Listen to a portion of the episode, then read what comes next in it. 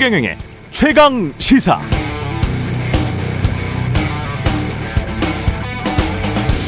네, 튀르키의 지진 관련 영상 뉴스를 보다가 이런 장면을 목격했습니다. 여진이 발생하자 현장에서 보도하던 기자가 그 순간 주변 아이를 안고 황급히 피신시키는 모습 참 인간적이었는데요. 그러나 그게 객관적인가라고 물으면 그렇지는 않습니다. 방송 뉴스 한 기자는 진실된 목격자일 뿐 사건에 개입하지 않는다는 객관주의 원칙에 위배되는 장면이다. 이렇게 말할 수도 있겠습니다. 반대로 이런 장면도 있습니다. 93년이었는데요. 미국 퓰리처상을 탄 사진입니다. 독수리와 작은 아이. 이 사진 보신 분들도 있을 텐데 아프리카 수단에서 기아로 죽을 위기에 처한 한 소년을 노려보는 시체 청소부 독수리. 이 독수리와 작은 소녀를 이 두 생명체를 함께 프레임에 담은 사진으로 해당 기자는 퓰리처상을 수상했습니다만 수상 이후 4개월 뒤에 스스로 목숨을 끊었습니다. 사진 찍을 그 시간에 아이를 구했어야지 라는 언론계 동료들의 비난 또 스스로의 죄책감에 시달렸다고 합니다. 뭐가 먼저일까요? 생명의 가치 아니면 직업적 가치. 가치와 가치가 충돌할 때는 반드시 우선 순서, 우선 순위가 있어야겠습니다. 그리고 그 우선 순위는 시대, 나라, 대통령, 정부 등에 따라서 달라질 수도 있겠습니다. 사람, 생명, 평화, 자유, 민주, 평등이 충돌할 때 여러분의 최우선 가치는 무엇인가요?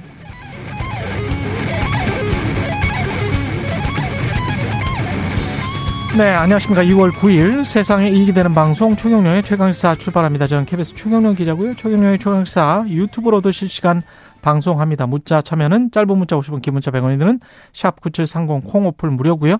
오늘 최강시사 윤석열 대통령 후보 시절 수행팀장을 맡았던 국민의힘 이용 의원과 이야기 나눠보고요. 그리고 공영방송 50주년 특집 대한민국의 길을 묻다. 오늘은 이주호 교육부 장관 겸 사회부총리 만납니다.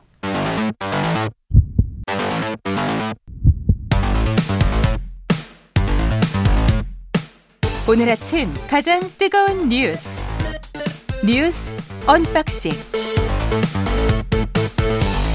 자 뉴스 unboxing 시작하겠습니다. 경향신문 박순봉 기자 김민아 평론가 나와 있습니다. 안녕하십니까? 안녕하세요. 예, 이상민 행안부 장관의 탄핵 소추안이 가결됐습니다. 네, 어제 본회의에서 가결이 됐는데요. 출석 의원은 293명이었고 179명 찬성, 반대는 109명이었습니다.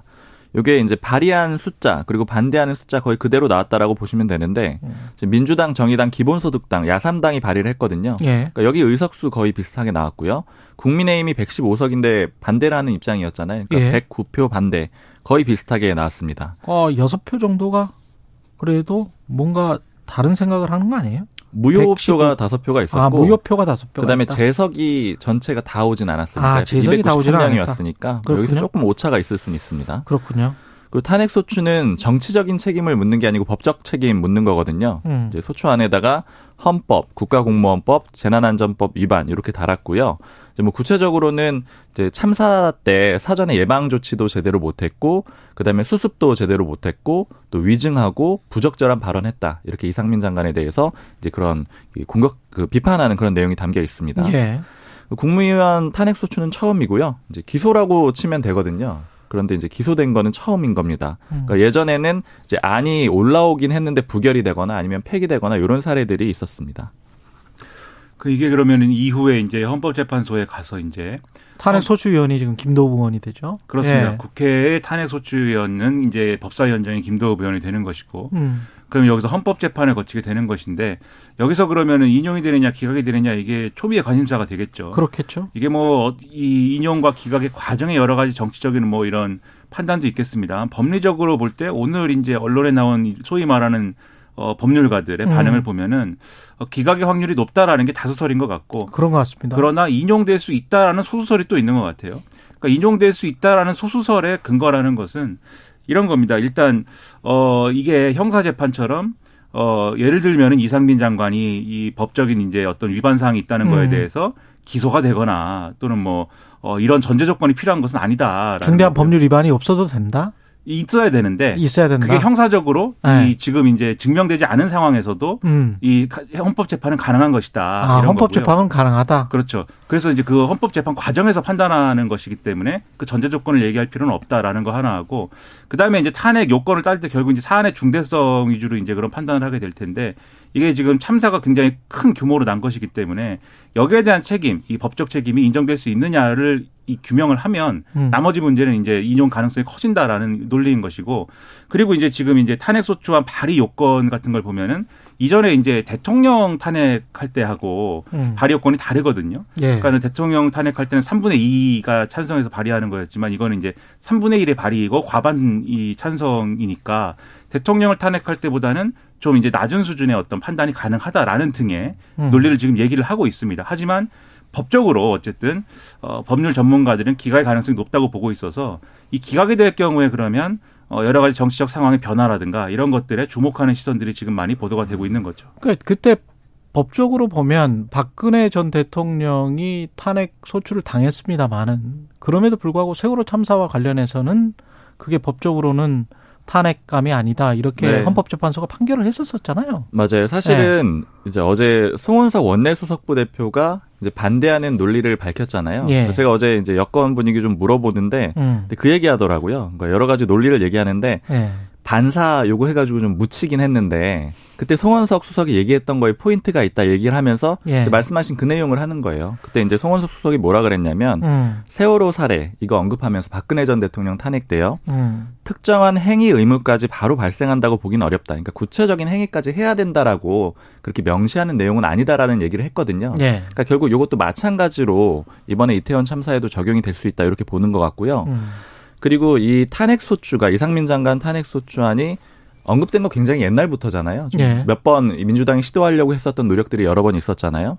그때부터 쭉 얘기를 들어보면은 이거를 결국에 뭐 헌재가 판단을 하겠지만은 음. 양당의 기세랄까요, 판단이랄까요, 이런 것만 봤을 때는 국민의힘이 좀 전혀 이게 인용될 가능성이 없다라고 하는 부, 이 분위기가 굉장히 강해요. 그러니까 민주당에서는 네. 의심하는 사람도 있는 거죠. 그렇죠. 이거 기각되면 어떡하지? 이렇게 불안해하는 사람이 있는데 음. 국민의힘에서는 이거는 무조건 기각이 된다. 음. 이렇게 보고 있는 그런 분위기가 있거든요.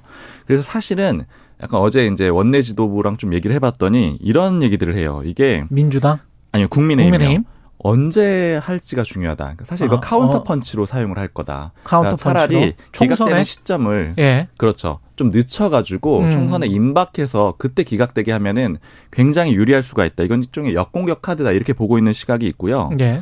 그리고 지금은 훨씬 유리하다라고 보는 게 원래 이제 민주당이 좀 기대고 있는 거는 여론적으로는 왜 아무도 이렇게 큰 사고가 났는데 책임을 안 져. 이상민 그렇죠. 장관 탄핵돼야지 아니면 정치적으로 책임져야지 이런 여론들이 분명히 있는 거잖아요. 음. 이게 좀 강하다라고 보는 거죠. 근데 만약에 헌재에서 기각이 된다. 음. 그러면은 이렇게 좀 애매하게 섞여 있던 정치적 책임과 법 적 책임에 대해서 국민들이 갖고 있었던 이 불만 같은 것들이 음. 갑자기 모호함이 다 사라져 버린다라는 거예요. 예. 그러니까 헌재에서 아니다라고 했으니까 더 이상은 탄핵 얘기는 못 하는 거네. 이렇게 딱 정리가 돼 버린다라는 거죠. 꼭 그렇겠습니다. 네, 네, 그래서 즉 면제부가 생기기 때문에 음. 이거는 굉장히 여건에는 좋은 카드다. 이렇게 좀 판단을 하고 있습니다. 아까 말씀하신 이제 세월호 참사 관련된 판단의 경우에는 음. 이제 반대쪽에서는 또 그렇게 주장을 해요. 그게 이제 그러한 이제 재난이나 참사라든가 이런 것과 관련된 책임이라는 거는 대통령이 이제 어떤 포괄적인 어떤 책임을 지는 거 아니겠습니까? 예. 그런 건데 지금 이제 행안부 장관의 경우에는 재난안전관리법이라든가 이런 것에 법적 책임이 그렇죠 아. 법적 책임이 뭐 규정이 돼 있고 음. 그것에 따라 판단하면은 이제 박근혜 대통령에게 세월호 참사의 책임을 물었던 거하고는 다른 판단이 가능할 수도 있다. 음. 이게 이제 민주당 얘기예요. 그러니까 주로 이제 지금 여당 얘기하셔가지고 저는 야당 얘기 조금 드리는 아, 건데. 아 오늘 좋습니다. 네, 예. 뭐 이 정도의 방송의 감각이 예. 있어야죠. 또 그래야 예. 먹고 살 수가 있습니다. 아니 그 정도의 또 정보가 있다는 게 역시 네. 최경영의 최강기사. 아, 그렇죠. 좋은 좋습니다. 프로그램입니다. 좋은 프로그램. 여기 아니면 이런 얘기 못 들어요. 예. 근데 이제 그런 것이 있고 그 다음에 이제 어, 정치적 효과와 관련돼서는 네. 민주당이 주장하는 거는 뭐 그런 힘을 싣고 하는 거, 싣고 음. 싶은 거는 그런 논리예요. 이게 결국 헌재에 가서 지금 말씀하신 대로 기각될 수도 있고 음. 여러 가지 정치적 효과를 보면은 이제부터 이제 이상민 장관은 이제 피해자 이 세간의 얘기를 하면은 세간의 표현을 하면 피해자 코스프레 이렇게 가야 하는 거 아니겠습니까? 아유. 이걸 내가 법적으로 큰 위반 사항도 없는데 탄핵 소추안을 통과시켜 가지고 참 이게 어려워졌고 행안부도 음. 어려워졌고 뭘 할 수가 없고 뭐 재난 관리 대책을 여러 가지를 만들려고 했는데 만들 수도 없게 됐고 이제 와서 사표를 낼 수도 없게 됐고 정말 슬프고 뭐 이렇게 갈 거잖아요. 근데 이제 이런 여러 가지 정치적인 어려움이 예상됨에도 불구하고 우리가 이걸 했어야 되만 했어야 되는 이유라는 것은 음. 그전엔 여러 차례 이제 정부적 책임을 져야 되는 사안이다라고 정치적으로 여러 차례 이제 촉구를 했고 사퇴하거나 해임해라. 그렇죠. 예. 해임 건의안을 제출을 해서 국회가 통과시켰는데 대통령이 이것을 수용하지 않았고 그리고 이제 분명히 이제 여러 가지 책임 규명이나 이런 게 끝나면은 정무적 책임을 질 것인지 여부에 대해서 판단하겠다라고 대통령이 얘기를 했는데 음. 지금 이제 국정조사도 끝났고 또 경찰 조사, 경찰 특수본 수사도 어느 정도 마무리됐고 뭐 검찰 수사가 남아 있긴 하지만 이런 것들에 대해서 전혀 이제 어떤 어, 액션이 없고 네. 그렇다고 하면 지금 국회는 그런 상황을 그냥 보고만 있어야 되는 것이냐 할수 음. 있는 일을 해야 되는 거 아니냐. 이미 해임 건의안은 제출했는데 그렇죠. 이거 통과됐음에도 불구하고 수용 안 한다고 하면 음. 그다음엔 탄핵 소추안 발의밖에 없는 거 아니냐. 그래서 음. 기각이 되더라도 우리는 이렇게 할 수밖에 없었던 사정이 있다. 이걸 부각시키고 싶은 것 같아요. 근데 요 음. 정치 논리에 대해서는 국민의힘은 그게 아니고 이제 이재명 방탈이다. 이제 이 대답을 하는 거죠, 지금. 영풍이 불 것이다. 그렇죠. 뭐 요 구도기 이야기. 때문에 예. 요 구도 안에서 이제 여론이 어떻게 움직일 것이냐, 얼마나 국민들 설득할 수 있을 것이냐, 이걸 판단해야 될 것 같은데 자, 평론가 입장에서 볼 때는 민주당이 결국은 좀 이 무리한 카드를 꺼내는 국면으로 내몰리게 된 것은 맞습니다. 워낙 음. 이제 이 정부적 책임을 지우지 않는 국면으로 가니까. 네. 그런데 만약에 이게 헌법재판소에서 기각이 됐을 경우에 이상민 장관이 막 부활을 하고 지금 국민의힘 지도부가 기대하는 것처럼 여권 카드를 쓸수 있을 거냐? 그거 그렇지 않을 겁니다. 맞아요. 그때 가서 예. 이게 그런 사안이 아니기 때문에 제가 보기에는 미미할 것 같아요. 그렇죠. 네, 어떤 어떤 결정이 나와도 헌재에서 어떤 결정이 나와도 정치적 으로 사람들이 그렇게 생각하지는 않을 것 같습니다. 그렇죠. 그래서 그 예. 점에서 제가 볼 때 대통령실의 메시지도 음. 좀 겸허한 분위기로 나오는 게 맞지. 예. 어제 대통령실의 메시지는 뭐 의회주의가 뭐 없어졌다 뭐 이런 음. 거지 않습니까? 국회에서 통과시켰는데 의회주의가 뭐가 훼손된 것인지는 잘 모르겠습니다. 그러니까 사람들 사람들이 정치적 로봇은 아니에요. 그렇습니다. 절대 정치적 로봇가 아닙니다. 우리 감정이 그렇게 움직이지는 않기 때문에 그거는 잘 한번 정치인들이 생각을 해보세요. 너무 본인들이 정치적 로버트처럼 어, 사고를 하고 있는 거는 아닌지 그런 생각도 한번 해보시고 곽상도 의원 전 의원 아들 50억 퇴직금 이거는 무죄네요. 네. 예. 그 뇌물 혐의를 적용을 했는데 이거는 무죄가 나왔고요. 예. 실수령액은 한 25억 원 정도 되는 거죠. 근데 혐의가 한 가지 더 있었거든요. 정치자금법 위반 혐의가 곽상도 전 의원한테 있었는데 요거는 대장동 일당 중에 한 명이죠. 남욱 변호사가 20대 총선 전에 5천만 원 줬거든요. 요거는 유죄가 나왔습니다. 그러니까 결과적으로 그래서 벌금 800만 원 그리고 추징금 5천만 원, 5천만 원 받은 거에 대해서 추징금이 내려졌고요. 예. 그리고 50억을 줬던 김만배 사장격이죠. 무죄가 됐고 그다음에 남욱 변호사는 이제 벌금 400만 원 나왔습니다. 이게 그러면 50억 아, 퇴직금 앞으로 뭐 사실 잘 뭐 이렇게 해서 받아도 되는 겁니까? 이게 한 6년 일하고 50억 퇴직금 이게 그러면 그냥 50억 퇴직금 줬단 말이에요? 그럼 곽상도 의원 아들이 아니어도 퇴직금을 50억을 줬나? 모든 사람들에게 적용될 수 있는 네. 방식이라면 정말 좋은 나라겠죠. 노동자 네. 천국이죠. 그러면은 뭐 근데 전혀 그런 상황이 아니어서 이 법원도 이것에 대해서는 이례적이라고는 판단을 했습니다. 그런데 음. 그래서 사실 이제 오늘 전반적으로 신문 사설이나 이런 걸 봐도 거의 모든 언론이 지적을 하고 있는 게 이게 파, 법원의 판단도 여러모로 의문이 있지만 검사가 제대로 이제 좀 이 증거라든가 이런 것들을 명확히 제출하지 못한 그런 상황인 것이 아니냐라는 거거든요. 지금 대가성 입증이 안 됐다 뭐 이런 이야기죠. 지금 이제 법원은. 박상도 전 의원한테 지금 제기된 혐의가 음. 뇌물이 있는 거고 알선수재가 있는 거고 그다음에 정치자금법 위반이 있는 것인데 예. 어, 이 대가성 문제에 대해서는 이게 알선 수재도 될 수 있고 뇌물도 될 수 있을 텐데 대가성에 여기에서는 그 얘기 아닙니까? 곽상도 전 의원이 이 소위 말하는 하나은행 컨소시엄을 그렇죠. 구성하는 문제에서 대장동 일당들에게 유리하는 방식, 유리한 방식으로 깨질 뻔한 거를 이제 음. 어, 안 그렇게 해줄 수 있도록 하는 어떤 뭘 행사했다라는 건데 음. 여기에 대해서는 법원이 어 그렇게 볼만한 이 어, 어, 내용은 없, 이 합리적 의심 없이 증명됐다고 보기 어렵다라고 판단을 했어요. 그러니까 대가성 여부가 불분명하다라는 게 첫 번째가 있고 두 번째는 뇌물 혐의라는 것은 본인이 돈을 받아왔으면 그리고 직무 연관성이 있으면 포괄적으로 인정이 될 수 있는데 이 아들한테 줬단 말이죠. 그리고 아들이 받은 경우에도 뇌물죄를 구성하는 법리에 있어서의 공동정범 이미 인정이 되거나 또는 두 사람이 사실상의 경제적 공동체임이 인정이 되거나 하면은 곽상도 전 의원이 받은 게 될 수도 있는 건데 음. 근데 지금 그런 사정이 아니다. 아들은 독립생계를 유지하고 있고 따로 곽상도 전 의원에게 이걸 받아갖고 전달한 바도 없는 것으로 볼 때 이걸 곽상도 전 의원이 받았다고 볼 수는 없다. 이게 법원 지금 판단입니다. 그렇다고 음. 하면은 검사가 어 이걸 법리 적용을 이제 다른 방식으로 꼼꼼히 하든지 아니면은 증거를 더 갖춰가지고 제출을 했던지 하면은 판단이 다를 수도 있었던 거 아니냐 이런 의심을 좀 갖게 되는 거거든요. 예. 그 점에서 2심에서 이것을 잘 보완해가지고 또 사람들이 기대하는 판결을 하게 만들 수 있을 것인지를 검사들이 음, 잘해야 된다 2심에서.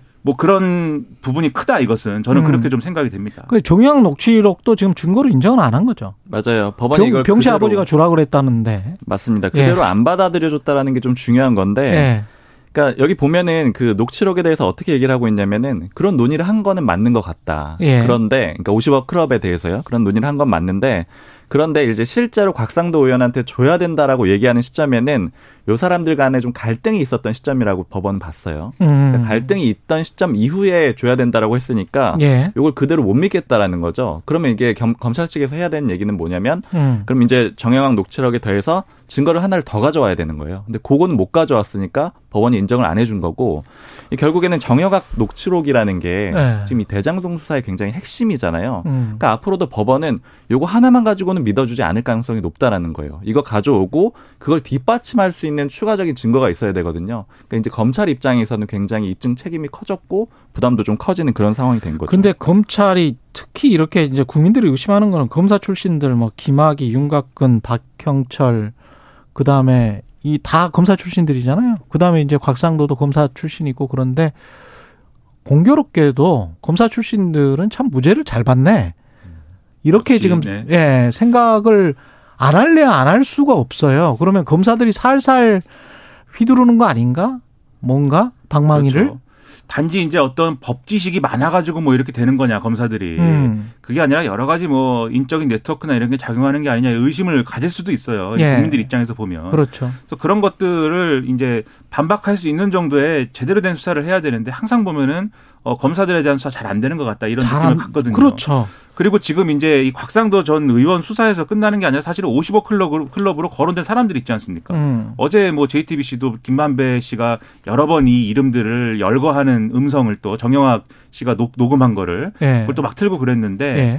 근데 그 사람들 중에 소위 말하는 50억 클럽 중에 가장 혐의가 구체화됐던 사람이 곽상도 전 의원이에요. 그렇죠. 근데 이 핵심 혐의에 대해서 무죄가 나왔다고 하면 음. 다른 사람들에 대한 수사가 지금 좀 힘을 받을 수 있을 것이냐. 누구 누구였습니까? 그 사람들도 검사 출신들 많잖아요. 그렇죠. 뭐 전직 음. 검찰총장도 있고, 예. 뭐 박영수 특검도 있고, 그렇죠. 김수남 전 검찰총장, 뭐 최재경 전 뭐 민정수석 등등이니까 예. 다 검사 출신이네. 그래서 그 사람들도 어려워질 수 있는 예. 거 아니냐 의문이 있고.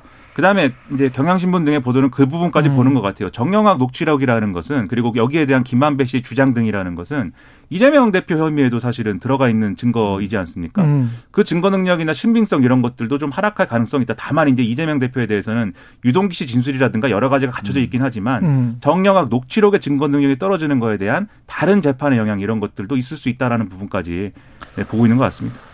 쉽지 않네.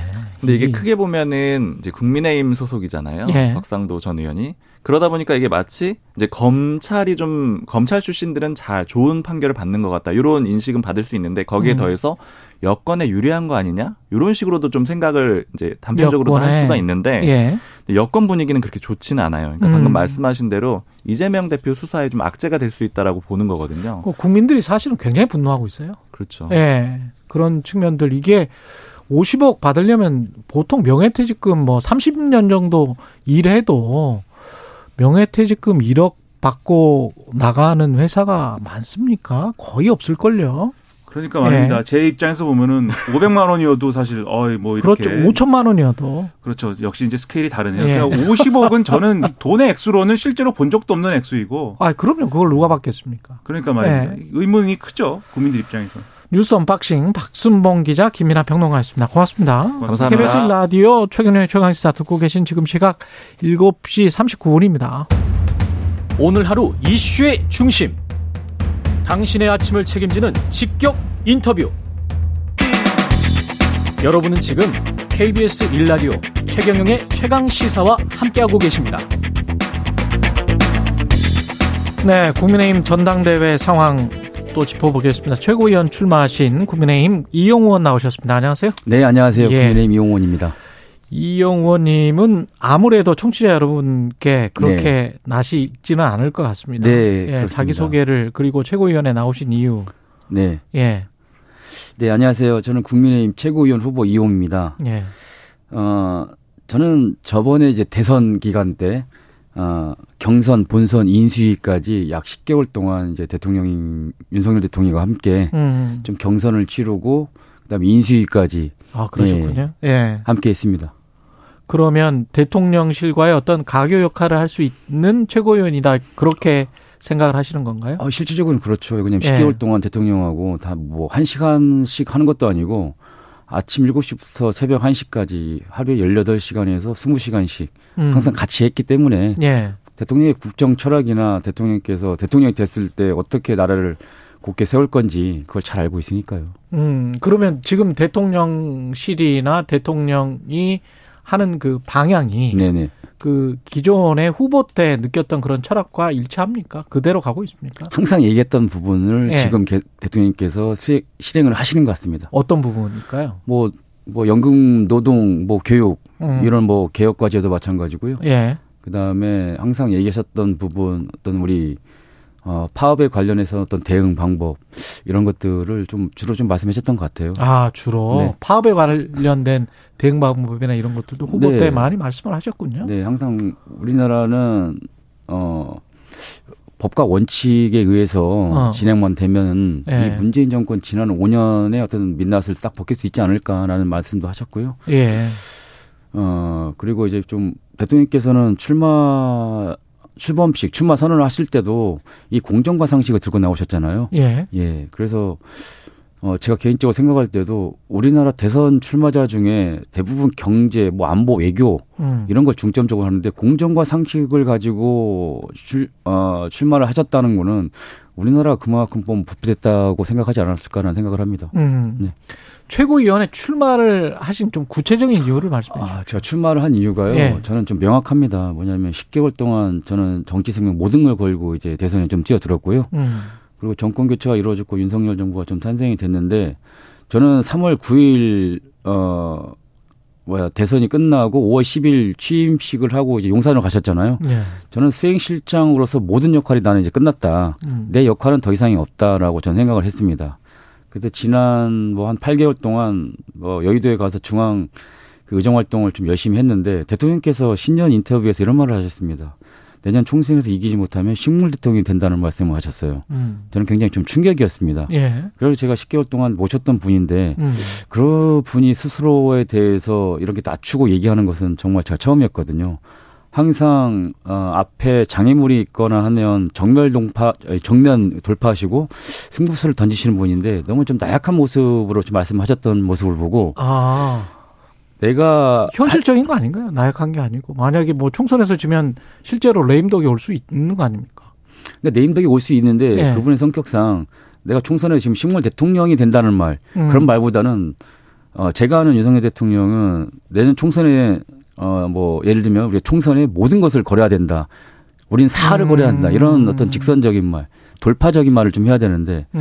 식물 대통령이 된다는 말을 들었을 때, 아, 대통령께서 지금 많이 힘드시구나라는 생각이 좀 들었고, 음. 그 말을 들었을 때, 내가 해야 될 일이 있겠구나라는 생각을 했어요. 예. 근데 우리가 지난 대선 때 보면은 가장 위험하고 위기였을 때가 한 번이 있습니다. 예. 그게 이준석 대표의 가출이었거든요. 가출. 네. 예. 그때 지지율이 확 떨어졌습니다. 음.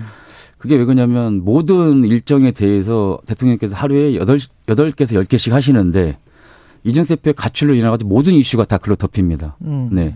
그러니까 일정을 소화할 수가 없어요. 예. 일정을 하고 백불에 들어서 하면은 모든 이제 언론인들이 이준석 대표 언제 돌아옵니까? 어, 가출을 왜, 왜 합니까? 예. 그것만 물어보니까 음. 아니 일정이라는 게 국민들께 어, 대통령 후보로서 전 이렇게 하고 있습니다. 아니면은 앞으로 이렇게 할 것입니다. 이런 것들을 계속 내비쳐야 음. 되는데 모든 것들이 이천 가출 어, 사건으로 이제 뒤덮이니까 그게 가장 위기였거든요. 그래서 네. 제가 판단했을 때 아, 이번 지도부는 정말 중요하구나. 음.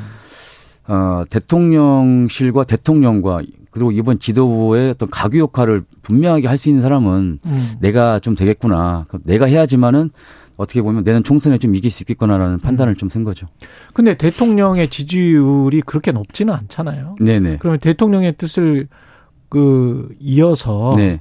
당에서 최고위원회에서 역할을 하신다면 네. 그게 곧바로 총선 승리로 연결이 될까요? 아니면 일각에서 우려하는 것처럼 중도 확장에 실패를 오히려 할 수 있는 가능성이 높지 않습니까?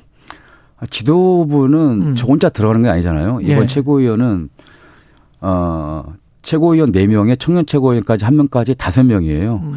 근데 우리가 쉽게 얘기하면은 축구 경기를 하면 공격수도 있을 것이고 아. 미드필드도 있을 것이고 수비도 있고 골키퍼도 있는데 저는 어떻게 보면 그 축구 전술에서 좀 미드필드 역할을 좀좀 좀 하고 음. 싶습니다. 그렇군요. 네. 예. 그러면 윤석열 대통령의 우중 뭐 수행 팀장을 하셨기 때문에 너무나 네. 잘 아실 것 같은데. 네네. 지금 현재 네. 대표로 나온 분들 있잖아요. 네네. 그 안철수 후보에게는 지금 우중이 없는 게 확실합니까?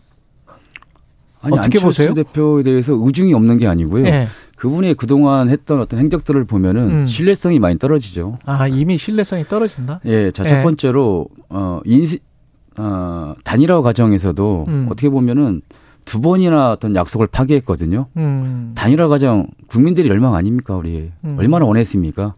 근데 안철수 대표님께서 그 얘기하시는 본인은 조건 없는 어떤 윤석열 정부의 성공을 좀 바랬고 조건 없는 단일화를 했다고 하지만은 진정한 조건 없는 또 진정한 윤석열 정부의 성공을 위한다면은 그때 단일화 과정에서 약속 파기는 정말 어떤 생각을 가졌을까라는 좀 생각이 다시 한번 들고요.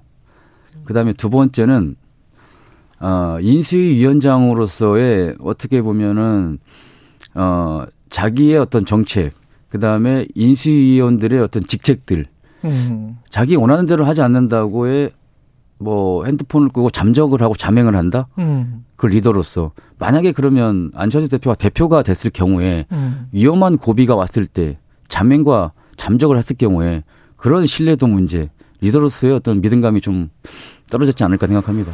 첫 번째 같은 경우에 제가 반론 차원에서 한번 네. 질문을 드려보면 안철수 의원이 결국은 그래도 공동정부를 어, 한 건데 네. 그래서 손을 잡은 건데 네. 그리고 난 다음에 안철수 후보가 대통령 대표가 되는 게 조금 좀 꺼림칙한 상황으로 몰고 가는 거는 네. 오히려 윤석열 대통령이나 대통령실이 네네. 네. 안철수 의원의 등을 때리는 거 아닙니까? 근데 이런 과정을 좀 봐야 되거든요. 예. 항상 어 얘기가 나오면은 음. 왜 이렇게 행동을 했을까 아니면 왜 이런 얘기를 했을까 왜 대통령이 대통령실이 당무 개입을 하는 거 아니냐라고 했을 음. 때이 과정을 보면은 그럴 만한 이유가 또 있습니다. 자 제가 그래요? 볼 때는 네. 안철수 후보가 나오면서 어뭐 윤심이다 친윤이다 그럼 뭐 괜찮습니다. 모두가 다 윤심이고 친윤이니까. 네. 자 다만 어 안윤 연대를 우리는 한다라는 음. 말을 했을 때 자 대통령실의 참모들께서는 안윤 연대 연대라는 거는 쉽게 얘기해서 우리가 동등한 입장이나 선거에 있어서 정말 분류했을 때 연대라는 말을 쓰는데 음. 이 대통령과의 연대를 한다. 이런 이런 건 좀 국격이 좀 떨어지지 않을까요? 그래서 대통령실에서는 그에 대해서 언급을 한 번 한 것 같아요. 그러니까 대통령은 위고 네. 대표는 아래다. 상하 관계가 뚜렷하지 않을까요? 지금 직책 관계라는 보면은 그런가요? 지금 현재로서요. 예. 그런가요? 네네. 저 잘 모르겠네요. 그거를 정당의 대표와 네. 대통령을 상하 관계로만 볼 수 있나요? 물론 물론 네. 대통령이 국가 원수이고 네. 뭐 대한민국 넘버 원인 거는 사실이죠. 네네. 예. 그런데 이제 한 정당의 대표와 의회주의 대통령도 네. 강조하시는 의회주의를 네. 생각을 해본다면 서로 간에 협의하고 합의하는 게 민주주의 아닐까요? 그렇죠. 예. 서로 간에 합의하고 어 얘기하는 게 민주주의 원칙인데 근데 지금 상황은 네. 어 나경원 이전에 이제 유승민 유승민은 전대룰 100% 네. 그다음에 결선 투표제 나경원 그다음에 안철수 이렇게 지금 국민들한테 비춰진단 말이죠. 네네. 이런 것들이 그러면 정말 상하 관계처럼 네. 강압적인 관계로 비춰지면 네. 그게 대통령에게 좋냐, 네. 윤석열 정부에게 좋냐, 네네. 또는 집권 여당인 국민의힘에게 좋냐 네. 이런 이야기를 지금 하는 거란 말이죠. 언론에서는.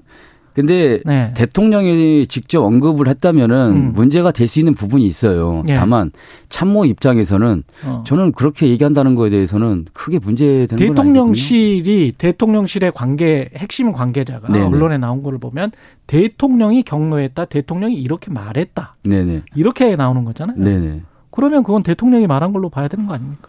그거 한번 확인해 보겠습니다. 저는 네. 참모진들의 어떤 대통령의 충정 어린 마음으로 음. 안철수 대표 후보가 대통령과 연대 이렇게 얘기하는 거는 좀 있을 수 없는 일이 아니냐 음. 이거에 대해서 좀 강한 언행은 좀 삼가해 달라. 아그 말씀만. 네. 그 말씀만 지금 지적을 하신 거군요. 네네. 예.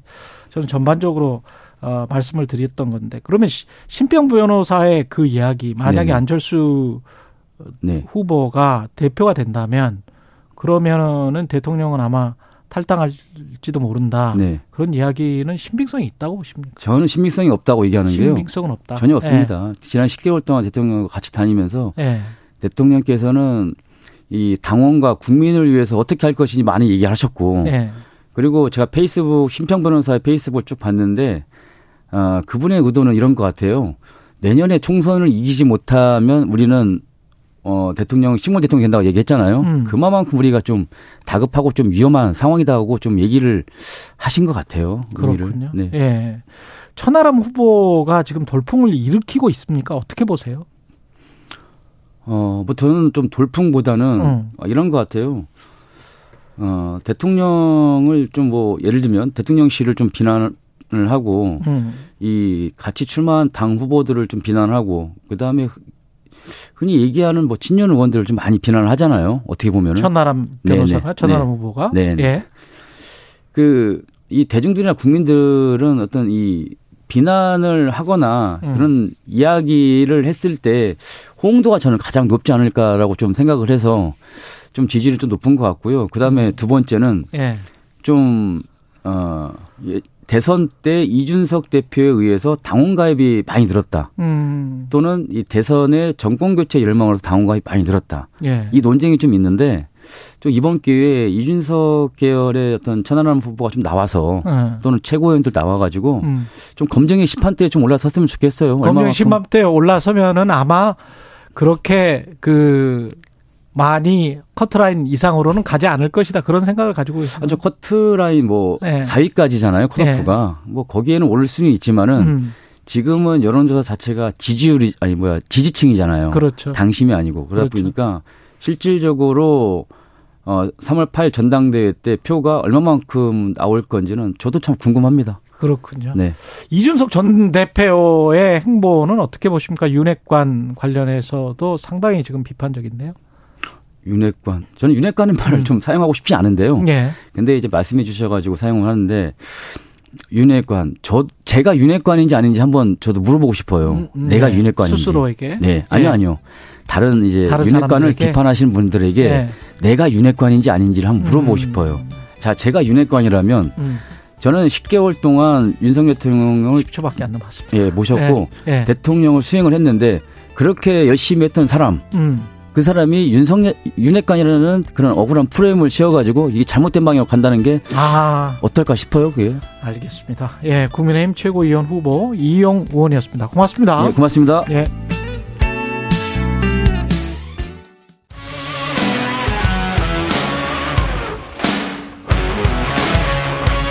오늘 하루 이슈의 중심 최경영의 최강 시사.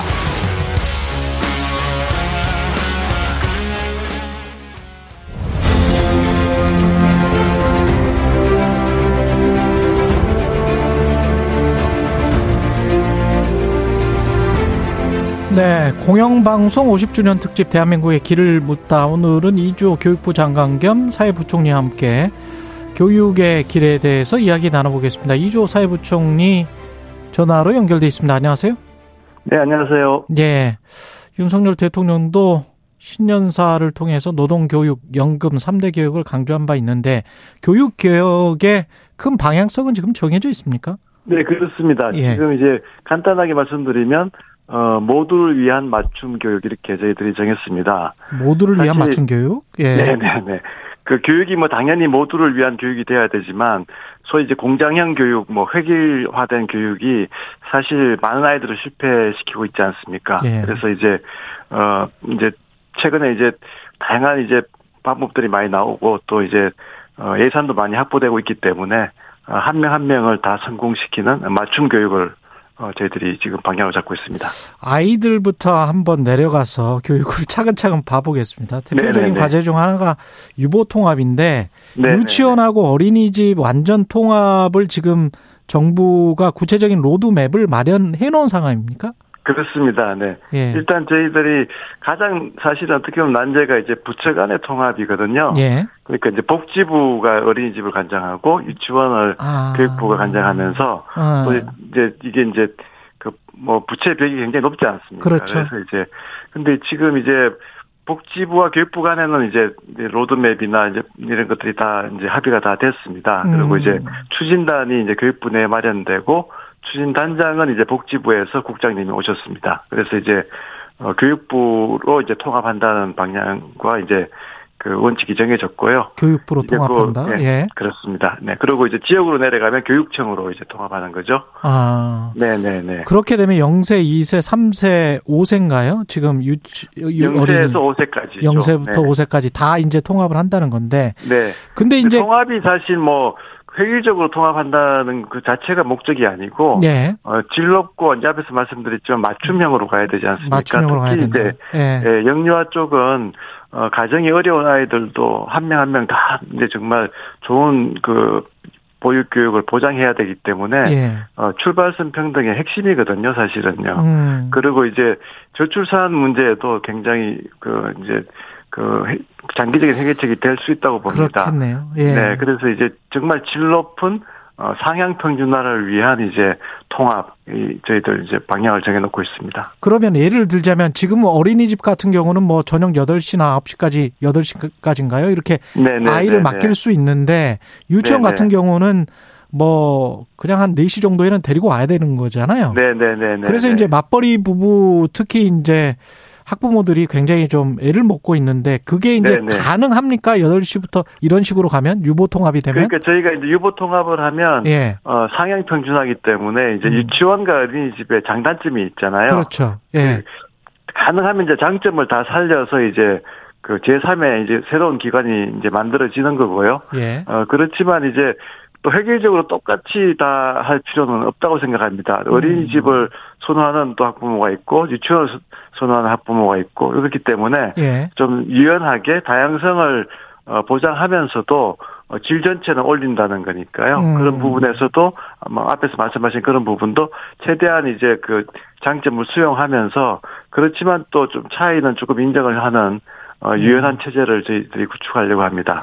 아무래도 이제 자격증 자체가 다르다 보니까 유치원 교사 네. 자격증과 보육원 과거에 그렇게 불렀었는데 보육원 네네네. 네, 네. 교사 자격증하고는 좀 다르잖아요. 네네네. 네, 아무래도 유치원 교사들이 역차별이다. 우리는 훨씬 더 높은 자격증을 가지고 있는데 그런 반발이 나올 수가 있습니다. 예, 일단 저희가 이제 음. 그런 유치원 교사들, 특히 국공립 유치원 교사들은 정말 어려운 관문을 통과해서 그렇죠. 교사님이 되시거든요. 예. 그래서 그런 이제 지위는 저희들이 어 인정해 드리겠다. 그, 그 결코 이렇게 어 그런데 훼손이 돼서는 안 된다고 생각을 하고요. 예. 어 그렇지만 이제 통합하는 과정에서 상향 평준화를 이뤄서 어, 이제 전체적으로 이제 유보 통합된 새로운 기관의 이제 교사님들의 그런 자격은 훨씬 더 이제 어, 상향, 상향으로 가겠다 하는 것이 저희들 생각입니다. 그리고 또 갈려지는 게 공공성, 보육의 공공성을 더 강화하는 쪽인지 아니면은 시장을 강조하는 쪽인지 그게 조금. 예, 그, 뭐, 공공성이나 시장성은 사실은 이제 수단이죠. 그래서 예. 이제 저희가 이미 한, 지난 한 5년간 한 4천 학급 정도가 늘어났거든요. 예. 저, 그래서 이제 좀 늘, 늘려오기 때문에 최근에는 또 사립을 또 선호하는 학부모님들이 지역에 따라서 있어서 그런 것들을 좀 균형 있게 하려고 합니다. 아, 그래요? 네네. 근데 이제 그 국민들 입장에서는 아이 낳기도 힘든데 이, 이 정도는 우리나라 정도 수준의 이제 경제 생활 수준이면 국공립을 확 늘려서 좀 많이 좀 보장해 줬으면 좋겠다. 그리고 엄마들이 좀 일을 할 수 있는 기회가 좀 더 훨씬 더 많아졌으면 좋겠다 그런 생각을 가지고 있는 것 같아요. 네네네. 그 사실 뭐 예. 지금 아이들 말씀하셨지만 지금 이제 한때 뭐 한 해에 100만씩 아이들 낳다가 지금 예. 25만이거든요. 예. 그리고 이제 교육 예산은 사실 또 이제 어 소득 그 세수에 이제 비례하기 때문에 상당히 지금 많아져 있고요. 그래서 음. 충분히 저는 이제 유보 통합을 통해 가지고 어, 정말, 어, 학부모들이 안심하고 맡길 수 있는, 예. 어, 그런 체제를 만들 수 있다고 생각을 합니다. 그래서 그걸 그렇구나. 만드는 게 목표고요. 예. 어, 공립을 하느냐, 사립을 하느냐도 학부모님들이 공립을 다 원하시면 당연히 공립을 더 늘려야 되고요. 음. 앞에서 말씀드렸지만 또 사립의 장점이 또 있거든요. 그러니까 음. 이제 그런 것들을 균형 있게 봐서, 어, 저희들의 이제 그 가장 중요한 거는 정말 가정, 어떤 가정에 태어나더라도 어, 적어도 영세에서 저희들 한 10세까지, 12세까지 저희들이 목표를 하고 있습니다. 지금 이제 유보 통합은 영세에서 5세고요. 예. 어, 초등까지도 저희 넓범 학교 앞 이제 설명드리겠습니다.만 넓범 학교를 통해서 음. 어 7시 8시까지 학부모님들이 어 교육뿐만 아니고 보육도 학교에서 하실 수 있도록 하는 거거든요. 예. 그래서 이제 그렇게 되면 이제 전체적으로 영세에서 11세까지는 어 국가가 책임지겠다 하는 겁니다. 교육과 보육을. 늘봄학교를 통해서도 0세부터 11세까지. 예. 네, 네. 늘봄학교는 이제 초등이니까 6세부터 11세겠죠. 6세부터 11세까지. 네, 네, 네, 예. 네. 아, 그렇게 되는 거군요. 그러면 11세까지는 안심하고 국가에서 책임 교육을 시키는 그런 시스템으로 가겠다는 게 이제 목표고. 네, 네, 그렇습니다. 그게 핵심입니다. 네. 그럼 그 이후에 지금 뭐 원고에는 빠져 있기는 합니다만 제가 좀 궁금한 게 한 가지 있어 가지고요. 입시 제도와 관련해서는 어떤 변화가 있나요, 혹시?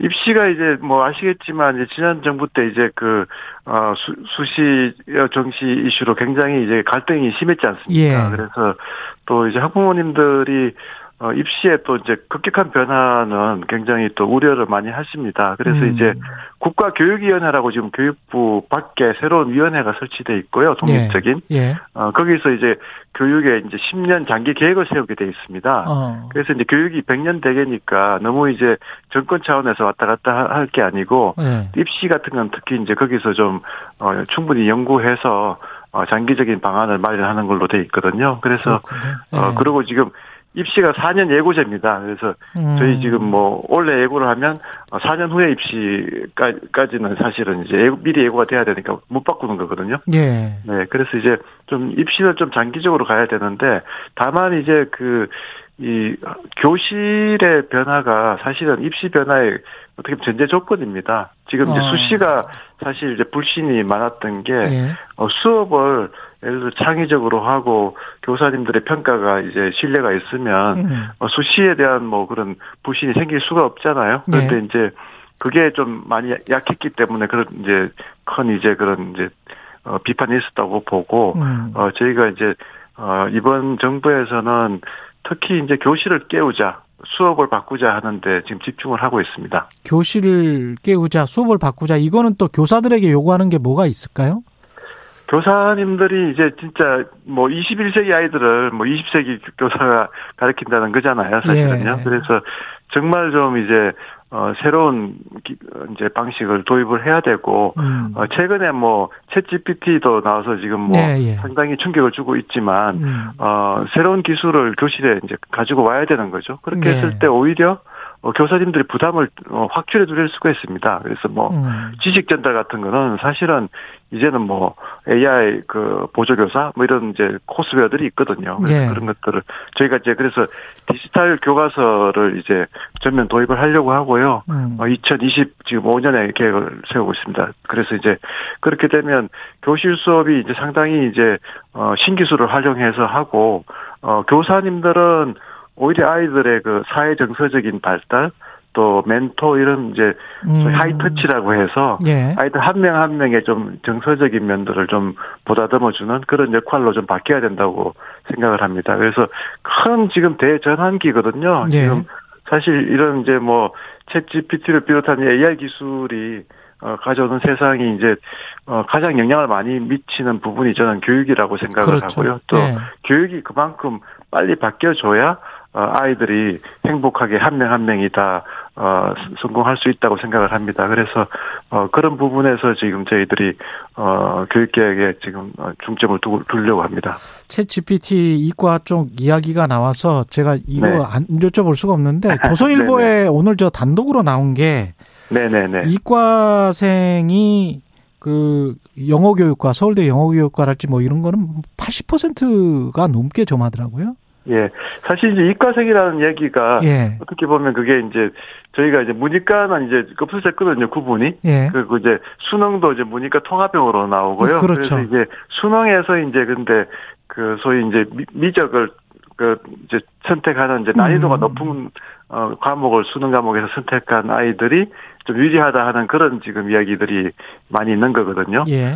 예, 그래서 이제 뭐 학교에 따라서는 뭐 오늘 이제 언론에서도 보도된 몇몇 학교들 만나보면 예. 상당히 본인들도 원하지 않은 지금 학생 구성으로 입학생들이 지금 들어온 겁니다. 음. 새로운 입시체 때문에. 그래서 이제 저희 교육부가 이제 그 주요 대학들하고 좀 간담회에도 제, 저도 직접 참여해서 한번 했었는데요. 네.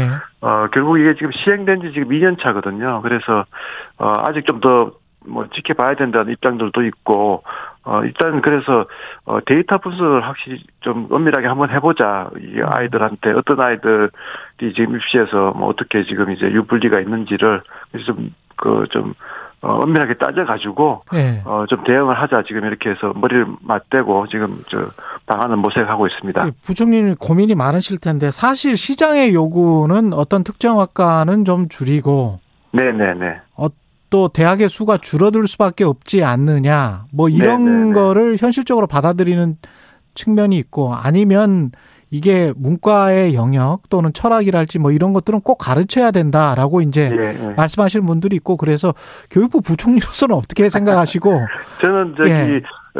뭐 아까 제가 챗 GPT 얘기도 말씀드렸지만 예. 신기술이 결국은 이제 세상을 바꾸고 아이들을 더 좋게 만들려면 인문학이라든가 역사라든가 이런 것들에 대한 또 폭넓은 교육도 반드시 필요하다고 생각을 합니다. 음. 그런 역량이 결합이 돼야지 이제 어 정말 혁신이 일어나는 거거든요. 예. 그래서 이제 그래서 문이과 통합이 된 거고요.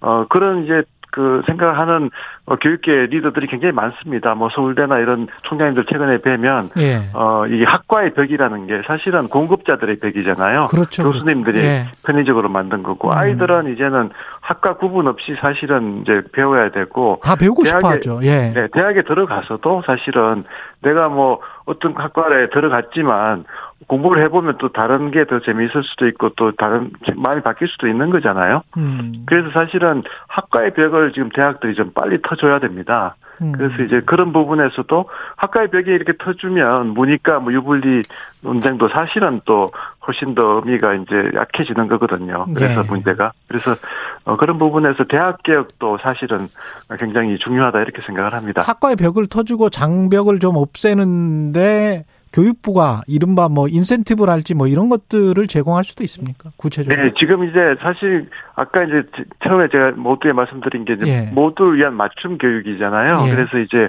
그 그런 지금 시대가 왔다고 보는 겁니다. 그러니까 음. 어 대학 같은 경우에도 지금 학생 수가 많이 줄었거든요. 그렇죠. 그렇지만 대학 재정 지원은 지난번에 저희가 이제 그 고등 특별 교육 어 지원 특별 해결하고 해가지고 어, 지금 한 1.7조까지 지금 지원을, 저, 예산을 늘렸습니다, 사실은. 예. 늘려가지고 이런 대학의 구조개혁을 지원하려고 하는 거거든요. 음. 그래서 말씀하신 대로, 그 새로운 변화를 하는 대학에, 어, 인센티브로 특별히 이제 좀 많이 지원을 해드리려고 합니다. 그래서 어차피 대학이 지금 이제 구조개혁을 해야 되는데, 예. 기존의 벽을 그대로 두고, 또 기존의 낡은 체제를 가지고, 어, 대학이 이런 변화를 수용할 수가 없거든요. 그래서 예. 이제 그런 이제 과감한 어, 변신을 하는 대학에 집중 지원을 해서 음. 그런 변신을 하는 대학은 살아남고 어, 변신을 못하는 대학은 또 과감하게 저희가 구조조정을 하려고 합니다. 그러면 대학의 자연스러운 그 도태 특히 네네. 이제 과거에 수험생이 100만 시대에서 지금 뭐 30만 앞으로는 뭐 20만이 될지도 모르겠습니다. 그렇죠. 예. 어 그거 특히 이제 지역 대학 같은 경우는 상당히 위기를 맞고 있는데 네네. 이거는 현실을 수용하겠다 그런 말씀이시네요. 어 그러니까 오히려 위기를 기회로 만들겠다는 겁니다. 그러니까 예. 특히 지역도 보면 이제 지역 소멸 이슈까지 나오잖아요. 그렇죠. 그런데 예. 그 핵심 문제 중에 하나가 지역에 있는 대학들이 지역 발전의 그 소위 중심지 역할을 못한 거거든요. 음. 해외에서 보면 지역이 오히려 뭐 수도권보다 더 이렇게 혁신을 하는 대학들 저 지역들도 많이 있는데 예. 그거는 다 대학의 힘이거든요. 예. 그래서 이제 그런 대학들이 나와줘야 되기 때문에 거꾸로 음. 보면 예. 그런 대학들이 나올 수 있도록 저희가 이제 그 지역 그 혁신 중심의 대학 지원 사업들을 또 이번에 이제 어 발표를 했습니다. 그래서 음. 지자체랑 같이 그리고 정부도 교육부가 중앙에서 중앙의 시각으로 지역 대학을 지원하니까 아, 사실은 그동안 지역 대학들이 그런 역할을 못했던 거거든요. 반성을 해보자면요. 예. 그래서 오히려 이제 지자체랑 같이 협업해서 지자체한테 오히려 고, 저, 재정 권한도 이양을 하고 해서 예를 들어서 어뭐 시장님하고 교육부 장관이 같이 어, 지역의 어. 대학을 지원을 하게 되면 훨씬 예. 더 지역 대학이 그 도시의 중심 역할을 할 수 있게 되는 거죠. 그 대학 등록금 관련해서 지금 뭐 거의 15년째 동결이었던 것 같은데 네네네. 10곳 가운데 4곳은 올려야 되겠다 내년 등록금을 이런 계획을 발표했는데 교육부 입장은 뭘까요? 저희는 아까 말씀드렸지만 예산도 더 많이 확보를 했고 음. 지금 대폭 자율도 하고 지금이 이제 구조개혁의 시기이기 때문에 예. 실제로 그런 구조개혁을 통해서 다양한 재원이 더 들어올 수도 있습니다. 앞에서 말씀드린 대로 지자체가 더 돈을 내놓을 수도 있고요.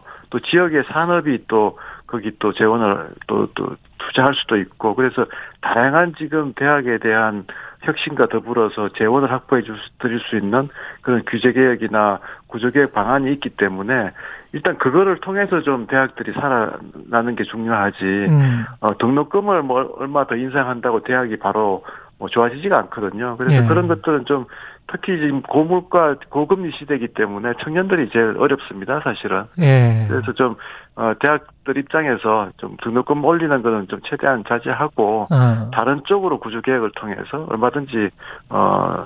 그더 활로를 찾을 수 있다 저는 그렇게 설득을 하고 있습니다. 설득 자제 뭐 자율적인 규제인 것 같은데 근데 이제 만약 이제 대학이 우리는 너무 힘들어서 등록금 올려야 되겠다 대신에 교육의 질을 높이겠다 이렇게 이야기를 하면 허용을 해 주실 건가요? 어떻게? 그 뭐 계속 이제 같이 예. 얘기를 하고 최대한 뭐 이제 자제를 부탁을 드려야죠. 그리고 예. 이제 또 규제 개혁이나 구조 개혁의 방안들을 통해서 음. 어, 다른 쪽으로 재원을 확보하고 또 활로를 찾을 수 있도록 지원해드리는 게 정부의 역할이라고 생각하고요. 최선을 다해볼 생각입니다. 그럼 좀 더 유인책 지금 물가 때문에 사실은 뭐 이도저도 그 빠져나갈 공간이 별로 없을 것 같아가지고 좀 더 다른 어떤 유인책 같은 게 있을까요? 예를 들어서 재정 지원을 해드리더라도요. 예. 너무 또 칸막이가 있어가지고 음. 대학이 딱 아쉬운 거를 뭐 돈을 쓰려고 할 때 막상 그게 돈이 그 중앙에서 내려오는 지원이 그렇게 뭐 효과적이지 않은 경우가 많거든요. 예. 그래서 그런 것들을 좀 하나하나 좀 따져가지고 음. 어 대학이 대학에 우리가 재정 소위 이제 저희가 재정 개혁이라고 합니다. 예. 재정 개혁을 확실히 하고요. 또 이제 규제 개혁도 어 지금보다는 훨씬 더 폭넓은 규제 개혁이 가능합니다. 지금은요. 그래서 네. 뭐어 전문 대학 또 뭐 사이버 대학, 산인대 대학이 다 벽이 따로 있거든요. 음. 그래가지고 음. 대학이 운영을 할 때 예를 들어서 전문 대학은 전문 학사 과정만 운영하고 이렇게 돼 있잖아요. 그런데 네. 뭐 그냥 대학이 한 대학이 미국 같으면 뭐 학사 전문 학사 과정, 또 사연제 과정, 또 사이버 과정을 다 같이 운영하거든요. 예. 그런 식으로 확 다 터주면 음. 훨씬 더 이제 효과적으로 그 운영이 될 수 있기 때문에 그런 음. 걸 통해서 이제 그 어, 이제 화, 저희 그런 이제 새로운 돌파구를 찾을 수가 있는 거죠 대학들이요. 예. 마지막으로 그 교육감 러닝메이트제 있지 않습니까 지자체장이랑 네네네. 이거는 추진의 이유가 있을까요?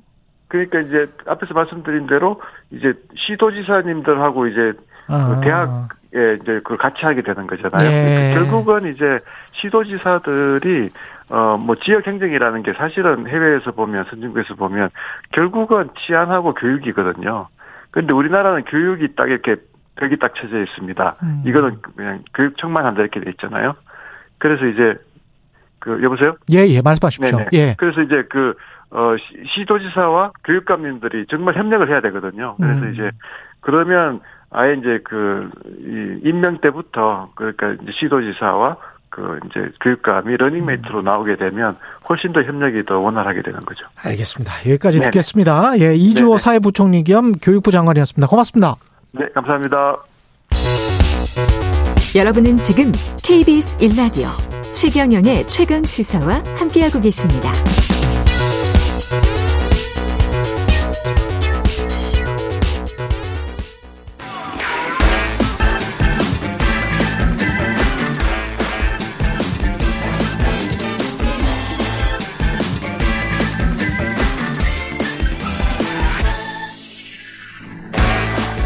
네, 한 번 더 뉴스 시간입니다. 오늘은 한국경제신문 최영찬 기자와 함께합니다. 안녕하십니까? 안녕하세요. 예, 서울시 거리 비례 보수 요금 이거를 하려고 하다가 4시간 만에 그냥 백지화 시켰다? 예. 예. 꼬리를 내렸는데요. 그러니까 어제 오전 한 11시 20분쯤에 예. 서울시 출입 기자들한테 서울시가 이런 문자를 보냅니다. 어, 수익자 부담 원칙에 따라서 거리 비례제 그 적용을 시의회에 안건으로 제출했다. 대중교통 기본요금 인상 조정을 추진함과 동시에 이제 논의됐던 거다. 이렇게 설명을 한 건데요. 그런데 갑자기 어 4시간 지난 오후 3시 20분쯤에 도입을 추진하지 않기로 결정했다. 또 이런 공지 문자를 예. 출입 기자들한테 보낸 거예요. 음. 그래서 약간 이게 뭐지? 약간 기자들이 갸우뚱을 음. 한 사건입니다. 그렇군요. 거리 비례 요금제라는 게 그럼 멀리 가면은 돈 더 많이 낸다 뭐 이런 거예요? 그 맞습니다. 그러니까 예. 현재 서울에서는요.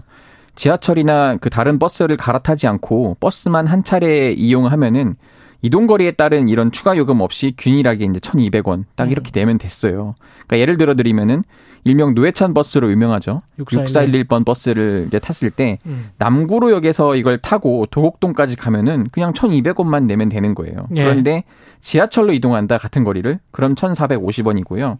250원? 버스나 지하철 뭐 예. 뭐 마을버스라도 한 번이라도 갈아타면요. 1,450원을 적용받습니다. 음. 그러니까 지금 지하철에서는 지금 이게 시행되고 있어요. 예. 그래서 어 기본 요금 1,250원에 그 10km 이내, 10km 이내로 가면 딱 그 정도만 내고 음. 10에서 50km 사이는 이제 5km마다 100원을 더 내야 하는데 버스도 이렇게 적용하려고 했다가 4시간 만에 철회를 한 겁니다. 갑자기 철회한 배경이 아무래도 민심이 네. 별로 안 좋다. 그렇죠. 예. 아무래도 고물가 상황이다 보니까 이 버스 요금을 올려버리면 시민들이 또 거부감이 컸다는 좀 그렇죠. 분석인데요. 예. 이 거리 비례제 도입 백지화 방침을 공지한 다음에 이렇게 얘기를 합니다.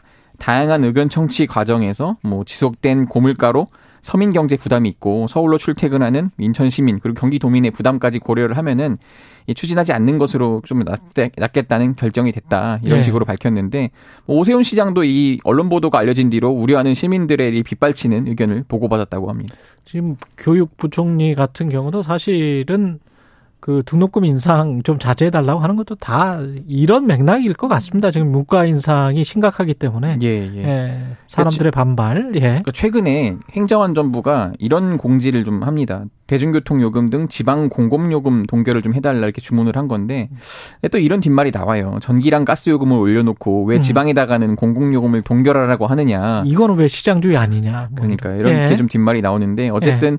지금 아직 정권 초반이기도 해서 서울시 음. 입장에서도 좀 중앙 정부랑 마찰을 좀 최소화하려는 것 아니냐 이런 분석이 나오는데 그렇겠죠. 그러니까 행안부가 똑 콕 집어서 이렇게 얘기를 했거든요. 음. 수도권 음. 대중교통 요금 인상과 택시 요금 인상 때문에 지금 서민 물가 체감이 확대가 된다. 체감이 확대가 된다. 예, 그렇기 네. 때문에 이거 인상 요, 금 인상 시기를 좀 조정을 하고 음. 그 인상 금액을 최소화해 달라 이렇게 요청을 했어요. 그래서 김동연 경기지사는 음. 아, 경기도는 예. 버스 요금을 동결하겠습니다. 아. 이런 식으로 도민의 시름을 덜어드리겠다고 좀 한 것도 영향을 미친 것 네, 아니냐. 오세훈 시장도 뭐 가만히 있을 수 없죠. 그렇죠. 예, 우리도 동결해야 되겠다. 그러면 이게 철회는 하는 거고 근데 네. 서울시는 요금 인상은 그러면 안 할 겁니까?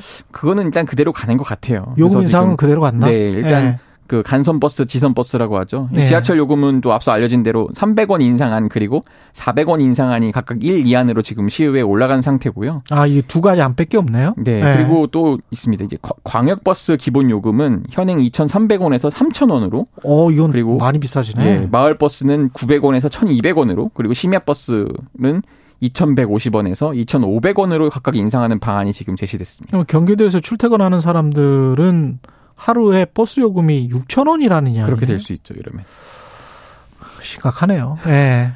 애플페이, 애플페이가 국내에서도 이제 이용할 수 있게 됐습니다. 예, 예. 어제죠. 애플이 간편 결제 서비스인 애플페이를 한국 시장에 출시한다고 공식 발표를 했습니다. 한국 시장에서는 근거리 무선 통신인 NFC로 결제하는 건 사실상 이 삼성 독점 체제였는데 음.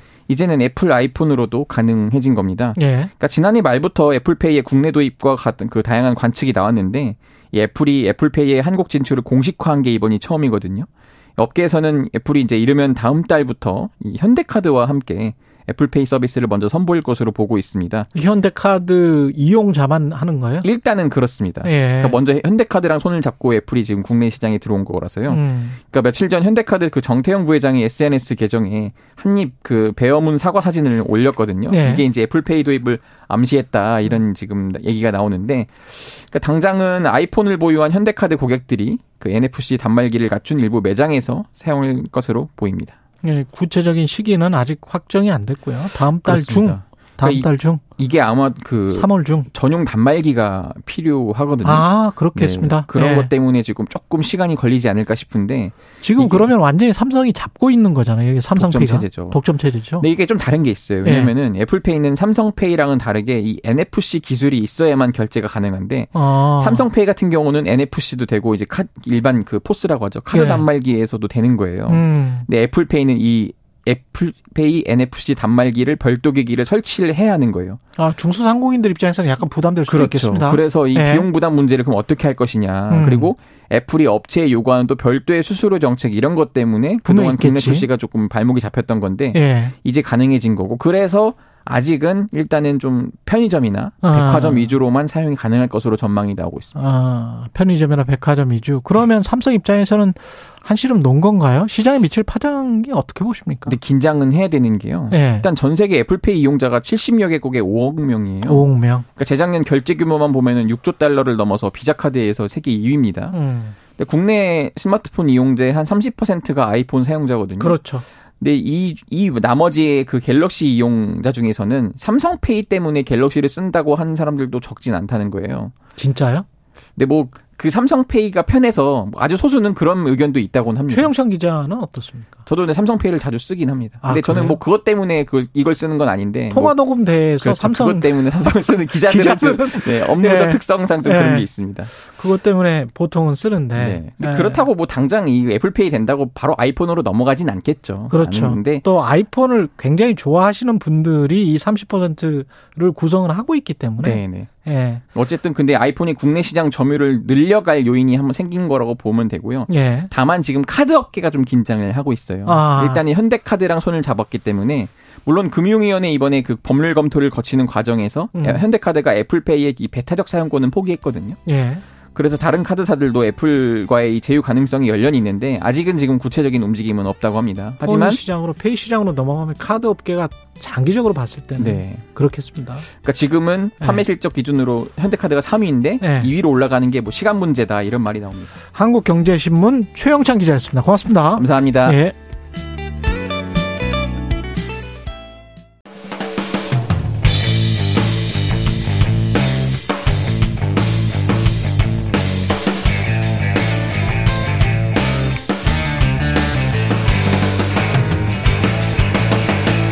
최경영의 최강 시사.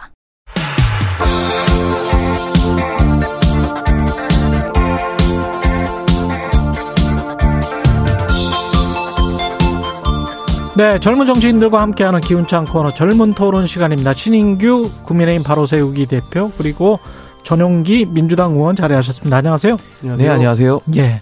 이상민 행안부 장관 탄핵 소추안은 국회 본회의를 통과를 했고요. 여야가 완전히 다른 입장인데 일단 통과시킨 야당 이야기부터 들어볼까요? 네. 저는 당연한 결과라고 생각을 합니다. 불가피했다. 그러니까 어, 우리가 국정조사도 했고 지금까지 음. 그 대통령께 많은 시간을 들였었습니다. 그러니까 이태원 참사가 길을 걷다가 159명이라는 우리 청년들이 아쉽게 명을 달리했는데 이에 대해서 정부는 그 누구도 책임을 지지 않았습니다. 그런 측면에서 이건 국가는 없었다라고 평가를 할 수 있고 그에 대한 후속 조치로 앞으로 이런 참사가 일어나지 않게끔 바로 잡고 재발 방지를 하기 위해서는 당연히 고위공직자의 책임지는 모습이 필요했던 것인데 이것조차 이루어지지 못했어요. 음. 그렇기 때문에 이것은 어, 정치적인 책임도 필요했을 것이고 그 다음에 형사적인 책임도 필요했을 것입니다. 그런 측면에서는 당연한 결과로서 어, 탄핵이 이번에 이루어진 것이다 이렇게 평가할 수 있습니다. 당연한 결과다. 신인규 변호사님. 예, 뭐 저는 사실 이태원 참사라는 굉장히 충격적인 일이 발생이 됐음에도 불구하고 대통령실을 비롯해서 정부에서도 누구도 지금 책임지지 않은 상황이기 때문에 전 지금이라도 이상민 장관이 스스로 자진 사퇴하는 게 저는 옳다. 저는 음. 이런 입장이고요. 다만 민주당이 이제 이상민 장관에 대한 지금 탄핵을 가결을 시켰는데요. 이것은 시기적으로 너무 좀 늦었다. 그래서 음. 실기했다라는 면 하나 지적드리고 내용과 방향성의 면에서도 이상민 장관을 탄핵할 것이 아니라 만약에 제가 민주 민주당이었다 그러면은 경찰청장 류익은 경찰청장에 대해서 차라리 탄핵을 넣는 것이 오히려 더 유효적절한 수단이나 내용이 될 수 있다 저는 이렇게 보거든요. 법적으로는 그렇습니다. 왜냐하면 예. 이상민 장관에 대해서는 저는 이거 탄핵이 인용이 되기는 불가능하다 저는 이렇게 보거든요. 그래서 그런 면에서는 민주당의 이런 선택이 사실은 정치적인 공세의 면을 좀 피하기는 좀 어렵다 이렇게 봅니다. 그러니까 저희는 대통령께 여러 수십 번 이야기했었습니다. 음. 지난번에 해임 건의안도 한번 저희가 계속적으로 이야기를 했고 그다음에 네. 이번에 탄핵까지 온 거지 않습니까? 그 전에 음. 대통령께 분명히 이상민 장관은 책임을 물어야 되고 일단은 총 책임자의 역할로서 이상민 장관이 본인이 스스로 내려오게끔 해라. 그리고 아니면은 대통령실에서 이 교체 요구를 지속적으로 했는데 대통령이 그걸 하지 않았던 것이고요. 음. 저희는 뭐 시간이 늦었다 이렇게 평가를 하시겠지만 시간이 늦은 게 아니고 국정조사와 여러 가지 수사 상황들을 보고 나서 판단했을 때에 지금이 적절했다라고 판단을 했기 때문에 저희는 탄핵을 가결시킨 겁니다. 뭐 경찰청장 뭐 이런 이야기 하시는데 사실 총 책임자가 일단 먼저 책임을 지는 모습을 보여야 되는 것이고요. 어, 뭐 국민의힘에서는 또 그런 얘기도 하더라고요. 뭐 수사를 통해 가지고 아직 수사도 진행 중인데 왜 음. 이상민을 탄핵시켜 가지고 본인의 뭐 정치적인 생명을 연장해 주려고 하느냐라고 평가하는데 우리가 과거를 한번 떠올려 보면 세월호 때도 고위공직자는 아무도 처벌 안 받았습니다. 뭐 직무유기 이런 거 처벌 안 받고 예. 현장에 뭐 나갔던 함장이라든지 그렇죠. 예. 현장에서 뛰었던 그그 그 사람들만 결국에는 처벌 받았어요. 해경, 예. 예. 해경 이런 사람들만 형사 처벌 받았거든요. 그런 거 봤을 때 이번에도 뭐 소방청장 이렇게 소환을 했고 경찰청장까지 했어요.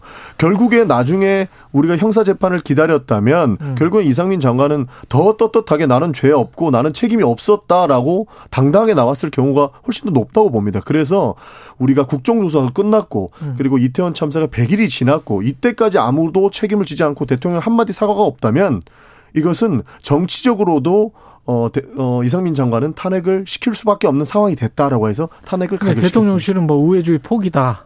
이렇게 이야기를 했고요. 그러니까 저는 이제 대통령실이 그렇게 반응하는 건 전 좀 동의할 수는 없습니다. 왜냐하면 음. 이건 뭐 탄핵은 국회의 권한이기 때문에 네. 저는 뭐 헌법재판소가 법과 원칙에 따라서 좀 정리할 거라고 보고요. 저는 아까 이제 그 수사 관련해서 말씀을 하셨는데 이 탄핵이라는 것은 정치적 사법 기능이거든요. 사실은 의회에서 하는 건 정치 기능이고요. 네. 헌재에서 하는 게 사법 기능입니다. 그렇다면 국회에서 하는 정치 기능이라는 것은 수사 결과를 다 보고 나서 하는 게 정치는 아니거든요. 사전에도 충분히 국민들의 여론이 있을 때 음. 민주당이 할 수 있었음에도 불구하고 불구하고 우왕좌왕하면서 탄핵을 하지 않았기 때문에 지금 실기했다라는 점을 말씀을 드리고 싶고 그, 그 이상민 장관에 대한 책임도 묻자 그러면 재난안전법에 의해서 재난에 대한 안전에 대한 총괄 컨트롤 타워다 해서 지금 책임을 묻겠다는 건데 책임이 너무나도 이거는 모호하지 않습니까? 굉장히 구체적이지 않고 범위가 넓기 때문에 탄핵에 대한 인용 가능성이 낮다는 거고요. 경찰에 대해서는 경찰관 직무집행법에 의해서 질서 업무와 질서 유지 업무와 이 경력 배치하는 업무가 다 경찰청 소관 아니겠습니까? 그렇다면 경찰청장의 업무 업무는 더 구체적이고 특정돼 있다고 볼 수 있고 또 경찰청장도 탄핵 대상이거든요. 음. 그렇다면은 더 유효적절한 수단을 놔두고서 오히려 더 정치적으로 이걸 정쟁화하기 위해서 오히려 이상민 장관을 잡은 거 아니냐라는 그런 비판은 있을 수 있다. 네, 심판 결과에 따라서 뭐 몇 개월 내에 될지는 모르겠습니다만 어떤 정치적인 후폭풍이나 뭐 이런 게 볼 수 있을까요? 어떻게 뭐 보십니까? 충분히 후폭풍에 대한 그뭐 음. 뭐 이야기도 있었습니다. 그러나 네. 그런 유불리를 따지지 않았습니다. 음. 이제는 이태원 참사에 대한 책임자가 명확하게 규명이 돼야 되는 부분이고 그런 측면에서 정치적으로 이상민 장관이 어, 탄핵 소추를 받으면서 정치적인 심판을 받아야 된다. 이런 측면도 하나 있었고요. 저희는 충분히 탄핵 가결 인용이 될 수 있다라는 입장입니다. 민주당은 그런 전망. 뭐 당연히 네. 말씀하셨던 것처럼 경찰이나 뭐 음. 이런 여러 뭐 지자체, 뭐 서울시라든지 용산구에서도 이걸 예방했 하지 못하라는 책임이 있습니다. 그러나 이런 참사가 일어났을 때에는 재난의 총 컨트롤 타워가 결국 이상민 행안부 장관이거든요. 예. 근데 이번에 국정조사에서 나온 거 보면 행안부 장관이 중대본도 설치를 하지 않았어요. 음. 그리고 중대본도 설치하지 않았고 본인이 다음날 인터뷰한 걸 보면은 뭐 경찰 인력을 더 배치한다고 해서 이 재난을 막을 수 있는 참사가 아니었다. 이 얘기를 했었는데 그 이거는 예. 보고도 받지 않고 본인이 판단해서 한 얘기거든요. 사실 전 국민을 상대로 거짓말 한 거예요. 그런 측면을 봤을 때 이것은 분명히 중대한 법적 위반도 있을 것이다. 저희는 그렇게 봐서 탄핵이 필요하다고 받고 인용 가능성이 있다라고 보고 있고요. 여기서 우리 경찰청장 말씀하시는데 경찰청장이 탄핵 대상이 돼야 된다라고 하면 대통령께서 해임하시면 됩니다. 대통령께서 아무것도 안 하지 않습니까? 음. 이태원 참사에 대해서 탄핵 대상이 누구라고 규정할 정도가 국민의힘에서도 나올 정도가 된다면 이건 대통령실에서 이 책임을 정확하게 물어서 자 행안부 장관부터 시작해서 경찰청장 그다음 서울경찰청 용산구 서울시 모든 사람들의 책임을 물었으면 됩니다.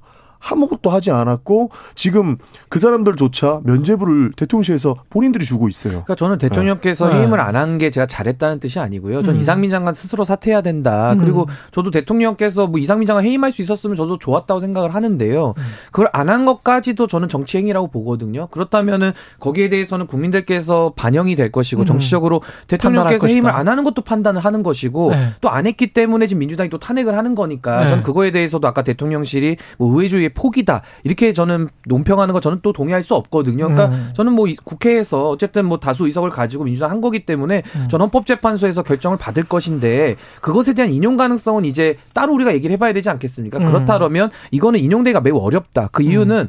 과거에 노무현 대통령 같은 경우에도 뭐 법위반까지 인정을 하지만은 탄핵을 할 만큼까지 이르지 않았다 그래서 인용이 안 된 거거든요. 중대한 법률 위반. 그렇습니다. 예. 그래서 이상민 장관에 대해서도 아까 말씀드린 대로 책임이 너무 모호하고 이게 총괄적인 선언 선언적 의미의 책임만 부여되어 있기 때문에 저는 탄핵으로서 인용되기는 매우 어렵다. 저 그 말씀을 드리는 겁니다. 이게 대통령 판례와는 조금 다르다고 저희는 음. 해석을 했었습니다. 예. 민주당에서 해석할 때도 노무현 대통령 사례를 들면서 법 위반이 있지만 이것이 어떻게 될 것인가 당연히 이런 부분들을 검토를 했거든요.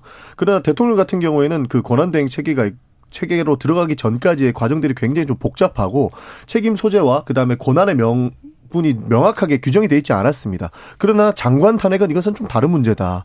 대통령의 탄핵 문제는 이런 어 어디까지 권한을 행사할 수 있는 어, 뭐, 자격을 줄 것인가에 대해서 문제가 있었는데, 장관 탄핵 같은 경우에는 차관도 있고요. 음. 충분히, 어, 이 권한을 대행할 수 있는 사람들의 그 규정이 정확하게 나와 있기 때문에, 음. 노무현 대통령 탄핵 때와는 전혀 다른 문제이기 때문에 이것은 인용이 될 가능성이 있다. 이렇게 판단했습니다. 자, 여기까지 네. 하겠습니다. 예. 곽상도 전 의원 케이스가 있기 때문에 8845님이 와, 지금 출연하신 분들 누구죠? 출근하면서 듣고 있는데 토론 완전 쫄깃하네요. 이런 말씀 하셨습니다. 전용기 더불어민주당 의원, 그리고 국민의힘 바로 세우기 신인규 대표와 함께하고 있습니다. 곽상도 전 의원은 1심에서 무죄를 받았는데 변호사시니까 뭐 법적으로는 그렇게 판단할 수밖에 없습니까 법원은?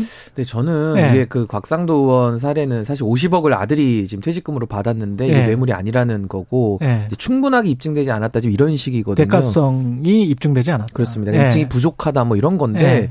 저는 이게 좀 법이라는 게 사실 상식선에서 저는 좀 일단은 이해가 되고 납득이 돼야 된다. 좀 음. 그렇게 봅니다. 그리고 이제 김만배 씨까지도 뇌물을 준 사람도 지금 무죄가 무죄예요. 나온 네. 거거든요. 그러면 사실 이런 식으로 이게 이제 이거 뇌물이 아니라고 한다면은 음. 앞으로 그럼 이렇게 김만배 씨처럼 해도 된다는 얘기가 또 되는 겁니다. 그러니까요. 그래서 저는 어. 이번 판결에 대해서 전 물론 사법부를 존중하는 입장에서 제가 뭐 이걸 사법부에 대한 결정을 뭐 왈가왈부할 건 없지만은 음. 참이 판결에 대해서는 우리가 많은 생각을 좀 하게 된다. 그리고 저는 뭐 이것이 이재명 대표 관련된 대장동 의혹 그리고 저는 거기에 민주당이 항상 나오는 논리가 왜 박영수 특검이나 이런 분들 왜 수사 안 하냐 늘 음. 그거거든요. 저는 여야의 진영을 갈릴 것이 아니라 법과 원칙이 공정하게 적용이 되고 국민의 눈높이로 저는 회복이 돼야 된다. 전 그런 의미에서는 조금은 결정 자체가 좀 고무줄 같은 그런 판결 아니냐. 저 이렇게 생각을 합니다. 예. 사실 말이 안 되는 판결인 거죠. 예. 이거는 사실 재판부의 사, 잘못이기보다는 사실 저는 검찰의 잘못이 좀 있다고 봅니다. 음. 그러니까 재판 결과를 보면은 이런 대목이 있어요. 그러니까 검사가 제출한 증거로만 봤을 때이 음. 이것은 뭐 뇌물로 보기는 어렵다 이런 문구가 그렇죠, 있거든요. 그렇죠. 그러니까 도대체 우리가 명백하게 알고 있는 50억 클럽에 대해서 어떻게 수사 를 했고 그 증거를 어떻게 냈길래 우리가 사실 상식적으로는 다 알고 있는 내용들까지 이런 판결을 받아올 수 있을까에 대한 저는 의문점이 있는 겁니다. 음. 그래서 이것은 어 사실 봐주기 수사라고 얘기 안 할 수가 없는 그런 상황이다. 이런 말씀 드리겠습니다. 또 하나는 좀 박근혜 대통령 저 네. 이것도 여쭤보고 싶은 게 알선 수레였습니까, 이게? 기소한 내용이? 일단 근데 저도 네, 공소장을 예, 알선 수레죠. 네. 근데 왜 제3자 뇌물죄로는 규정하지 않았지? 그러니까 그 이거 지금 아들 아들이면 제3자 네. 뇌물죄가 이거야말로 잘 떨어질 것 같은데 알선수레면 알선한 거를 밝혀야 되잖아. 그렇죠. 이게 네. 지금 제3자 뇌물죄로 왜 공소장을 바꾸지 않았냐. 아마 그 부분에 대해서도 좀 의문이 있는 것 같고. 좀 이상해요. 저는 아까 말씀드렸던 게 뭐였냐면 박근혜 네. 대통령 케이스에서 물론 그 잘못된 법리인데 이미 선례로 남겨놓은 것이 네. 그 경제 공동체를 갖다가 음. 박근혜 대통령 처벌을 했거든요.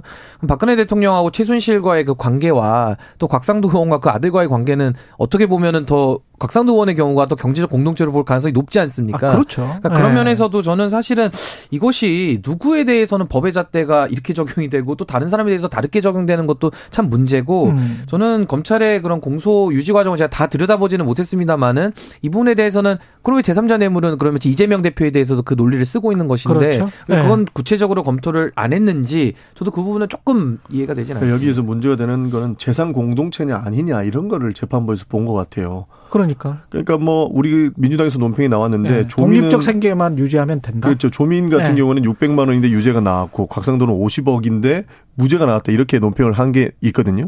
그러니까 여기 내용이 보면은 곽상도 의원 같은 경우에는 성인으로서 결혼을 하여서 독립적인 생계를 유지해온 곽 곽 누구 땡땡에 대한 법률상 부양 의무를 부담하지 아니하는 음. 뭐 이런 식으로 들어가 있는 거예요. 그러니까 경제 공동체가 아니라고 판단한 거예요. 이 사람은 결혼을 했고 본인이 본인 생계를 유지하기 때문에 곽상도와 엮을 수 있는 어 재산 공동체가 아니다. 그렇기 때문에 이것을 보기 어렵다. 이렇게 판단 을한 거예요. 그러면 지금까지 사실 국민의힘이나 그다음에 검찰에서 주장해온 이재명 대표의 수사에 대한 거 지금 전부 다 뒤집어야 되는 상황인 겁니다. 이런 판결을 받았을 때. 검사 출신이어서 좀 검사들이 살살 해줬나? 그러니까 저는 이제 이런 것들이 사실 이제 그 사법 불신에 네. 저는 굉장히 좀 안 좋은 영향을 미친다 네. 이렇게 보고요. 아까 말씀하신 그 조민 씨가 그러니까 조국 장관 판례에 대해서는 그건 사실 청탁금지법이기 때문에 뇌물죄보다는 좀 더 포괄적인 구속 요건이라고 차이는 있다는 점을 말씀드립니다. 음 그러네요. 부정청탁금지는 대가성이 없어도 직무 관련성이 없어도 네. 처벌을 하고요. 또 네. 대가성 없어도 처벌 하는 조항들이 있습니다. 그렇죠. 예. 뭐 어떤 액수로 정해져 있으니까 그쪽은 그 정약 녹취록의 증거 능력을 미미하게 봤다는 것도 앞으로 재판에 미칠 영향이 민주당 같으면 이런 식으로 만약에 재판하면 이재명 당 대표는 무죄네 이런 생각은 안 하셨어요?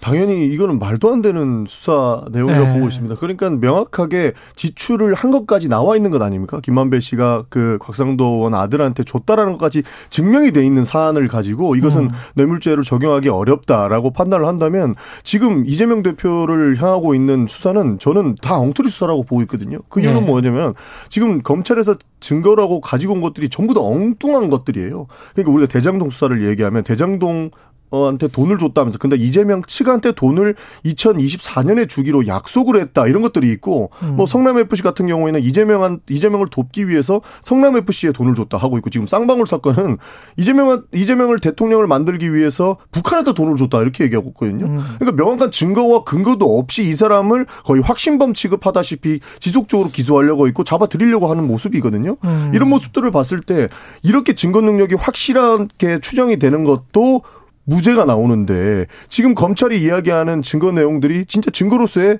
그 영향력이 있느냐 저희는 그런 의문을 제기 안 할 수가 없습니다. 그러니까 이재명 대표에 대한 지금 수사는 굉장히 지금 그 사안들이 많지 않습니까? 그래서 저는 그 부분에 대해서 수사 결과를 좀 지켜보는 것이 저는 좀 맞을 것 같고요. 예. 이 곽상도 의원에 대한 경우는 저도 참 동의가 되기 어려운 부분이 많은데 그 아들이 50억 받아가지고 아마 세금 절반 정도 내고 한 20몇억 정도를 이제 가져간 것 같아요. 예. 그럼 이제 이 금원에 대해서는 이제 1심 판결 기준으로는 정당화되는 거 아닙니까? 음. 그렇다면 로또를 두 번 맞은 거예요. 그래서 이 참 이런 것들이 국민들의 정서. 그러니까 로또도 한 40% 세금 내거든요. 그렇습니까? 예. 그래서 하여튼 뭐 예. 로또가 뭐 10억 정도 받을 텐데 예. 그 두번 받은 거 50, 아닙니까? 50% 세금 냈고. 근데 누구는 예. 사실 평생 살면서도 그런 로또를 한 번 맞을 기회가 거의 희박한데 음. 근데 참 이런 것들을 아버지를 잘 만나가지고 이렇게 참 두 번씩이나 받는다는 것이 이 국민들의 그 관점에서는 어떻게 보일 것이냐. 전 그런 관점에서는 매우 좀 참 동의하기 어려운 판결입니다.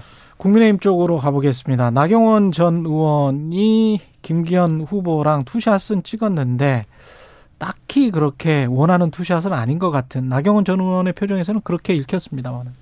뭐 아무래도 네. 나경원 의원이 그 초선들의 그 집단 린치까지 받으면서 사실은 후보로 나서는 거를 포기했죠. 네. 그러면서 이제 마지막에도 뭐 여러 가지 좀 명언 같은 걸 남겼습니다. 뭐 솔로몬 엄마라든지 뭐, 뭐 무질서에 대한 얘기도 많이 남겼는데 글쎄요. 뭐 김기현 의원께서 뭐 여러 가지 삼고초를 한 것 같습니다. 그래가지고 이제 뭐 만나는 모양까지는 연출은 했는데 사실 두 분의 모습이 이렇게 썩 아름다워 보이지는 않았어요. 그러니까 표정이나 네. 이런 것들이 뭐 밝게 웃고 이런 것은 아니었고 네. 마치 좀 억지로 이렇게 음. 좀 모양을 잡기 위한 만남 아니었냐 좀 이렇게 보였고 그 왜 만났을까?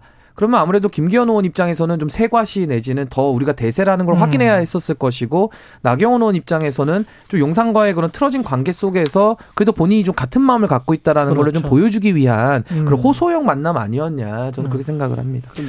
나경원 의원이 자존심이 많이 상한 것 같더라고요. 예. 그러니까 얼굴 표정을 그랬어요. 결국에는 이 만남 자체가 김기현 캠프에서 주선을 했을 거란 말이죠. 음. 그러니까 나경원 전 대표가 결국에는 불출마하는 것으로 가닥을 잡았고 이것이 윤심이 작용했다라는 것은 사실 우리 국민들 다 알고 있는 내용 아닙니까? 예. 근데 여기에서 가장 필요한 게 나경원 전 의원이 어디로 갈 것인가에 대해서 본인들이 다 개개인별로 해석을 했었는데 음. 이런 그림을 만들음으로써 나경원 전 대표의 마음은 김기현한테 가 있다라는 것을 본인들이 연출을 해야 돼서 캠프에서 급하게 조작을 한 것 같아요. 그러니까 이 예. 그림을 그린 거죠. 예. 그 근데 나경원 의원 입장에서 보면은 정말 화나거든요. 음. 이게 어쩔 수 없이 나가기는 하는데 이게 정말 자존심 상하는 일이에요. 왜냐면 본인도 사선 의원으로서 굉장히 음. 원내대표까지 역임하면서 거물 정치인으로 돼 있었고 이 거물 정치인으로서 역할을 하고 싶어서 당대표에 나갔는데 누군가에 의해서 찍어 눌러졌고 그 찍어 눌린 것도 자존심 상하는데 또 그 사람을 지지하는 그림까지 만들어줘야 되니까 정말로 참기 힘든 그 분노가 있었을 거고 그것이 아마 표정으로 드러나지 않았을까. 당대표 선거에는 영향을 미칠까요, 이게? 근데 저는 뭐 큰 영향 없다고 봅니다. 큰 영향 없다. 뭐 사실은 네. 나경원 의원은 지금 현재 당협위원장이라서 누구게 음. 지지할 수는 없어서 이분들이 음. 이제 용어를 사실상의 인식만 공동으로 확인했다. 뭐이 음. 정도 용어 썼거든요. 그래서 저는 큰 의미 없다고 보고요. 큰 의미 없다. 저는 이 장면에서 조금 많은 분들이 놓치셨겠지만은 나경원 의원이 김기현 의원 만나기 전전 날인가요? 예. 그 초선 의원들이 당협 사무실로 찾아갔어요. 그랬죠. 그래서 저는 참 이런 모습들이 불출마를 종용하면서 협박할 땐 또 언제고 예. 또 찾아가 가지고 또 약간 어떻게 보면 그 다수의 위세를 과시하는 거 아닙니까? 그렇죠. 저는 나경원 의원을 좀 그만 좀 괴롭혔으면 좋겠고 사과를 했던 것도 아니에요. 뭐 아니라고 하더라고요. 네. 저는 나경원 의원도 참 속으로 어떤 생각할지는 음. 미루어 짐작은 가능한데 좀 정치가 저는 상식과 좀 정상의 길로 좀 돌아왔으면 좋겠습니다. 그러면 그 결과는 어떻게 될 것 같습니까? 글쎄요, 지금 제 생각에는요, 네. 지금 여론조사가 다 출렁이고 있어요. 그러니까 예를 들면 천하람 후보가 뒤늦게 출, 이제 출마 선언을 했고, 굉장히 빠른 속도로 지금 올라가고 있는 것도 하나의 변수고, 음. 어떤 조사를 보면은 안철수 의원이 이기는 걸로 나오고, 또 어떤 조사는 김기현 의원이 이기는 걸로 나온단 말입니다. 그래서 거의 혼전 상태다라고 저는 보고요. 아마 한 일주일이 지나면은 저는 3강 체제가 형성이 될 것이다라고 보고. 아, 3강 체제? 예, 그 3강 체제 속에서 아마 토론회가 여러 번 있고 합동연설회가 있거든요. 저는 그걸 통해서 당원들께서 그 후보자들의 주장, 방향, 메시지, 그리고 attitude, 저 이런 것들을 보면서 저는 과연 총선 승리를 이끌 당 대표, 그리고 음. 당의 미래를 이끌 사람이 누구냐, 전 이런 관점에서 당원들이 현명한 판단할 것이다, 이렇게 봅니다. 근데 이재명 민주당 대표 입장 또는 민주당 입장에서는 어떻습니까? 김기현 당 대표, 안철수 당 대표, 음. 천하람 당 대표 이 세 명 중에서 만약에 상강체제라면 네. 김기현 당 대표가 제일 낫습니까? 뭐 김기현 당대표도 그렇고 안철수 네. 당대표도 네. 그렇고 저희는 큰 위협은 받지 않는데요. 결국 제일 중요한 건 천하람 당대표가 제 입장에서 제가 봤을 때에는 그래도 가장 위협적이지 않을까 저는 그렇게 봅니다. 굉장히 혁신적인 모습으로 비춰질 것 같은데. 뭐 이번에 비전 발표만 보셔도 거기다가 순천 당협위원장이잖아요. 그러니까 이제 젊은 세대 그리고 이제 네. 호남에 대한 동행 뭐 여러 가지 수도권 중도층의 민심 뭐 이런 거에는 어. 최적임자라고는 일단 보여지고요. 네. 비전 발표회에서도 그런 공약 같은 거를 구체적으로 제시하는 게 천하람 후보가 거의 유일했거든요. 그러니까 음. 그런 면에서는 당원들께서도 뭐 젊은 리더십이다 보니까 조금은 불안감도 있으실 텐데 그런 것들만 잘 보완해 나간다 그러면은 저는 뭐 아무래도 당을 바꾸고 변화시킬 적임자라고 저는 아마 당원들이 판단하시지 않을까. 근데 1인 시를 하면서 뭐 간신배 이렇게 이야기를 하고 그다음에 그 윤석열 후보 윤석열 대통령을 지지하는 국민의 힘 국회의원들은 그런 이야기를 하더라고요. 윤석 당시에 대선 때도 윤석열 후보, 원희룡 후보를 지지했던 당원들이 한 5, 60%는 됐기 때문에 김기현 후보가 안정적으로 가져갈 만한 그런 표는 이미 확보됐다. 그래서 천하람 변호사가 아무리 뭐 약진을 해도 그게 쉽지 않다. 원래 사랑은 움직이는 거고요. 아. 그리고 뭐 표 맡겨놨으니까 당원들한테 그때는 예. 그때고 지금은 지금인 것이고 아, 그 예. 당에서도 소위 말하는 윤핵관 그룹들 뭐 윤핵관이야 용어까지 쓰지 말라고 하는데요. 음. 뭐 쓰지 말랜다고 안 쓰는 것도 아니고 이미 음. 다 쓰는 용어 아닙니까? 예. 뭐 양두구역도 쓰면 안 됩니까? 그러니까 참 단어까지 이게 규제하는 이런 모습들이 가장 자유를 강조하는 정부 하에서 이게 집권 여당이 보일 태도냐 음. 이런 의문들이 있는 것이고 지금 당원들께서 분노하시는 지점이 어디냐면요. 유승민 의원 주저앉혔죠. 룰을 바꿔서 그리고 나경원 의원도 1등인데도 불구하고 지금 주저앉혔죠. 안철수 후보도 또 주저앉히려고 지금 하고 있습니다. 이런 일련의 과정들, 그러니까 우연과 우연이 겹쳐지면 필연이거든요. 이런 음. 식으로 가는 흐름에 대해서는 당원들이 굉장히 우려를 많이 하고 있습니다. 예.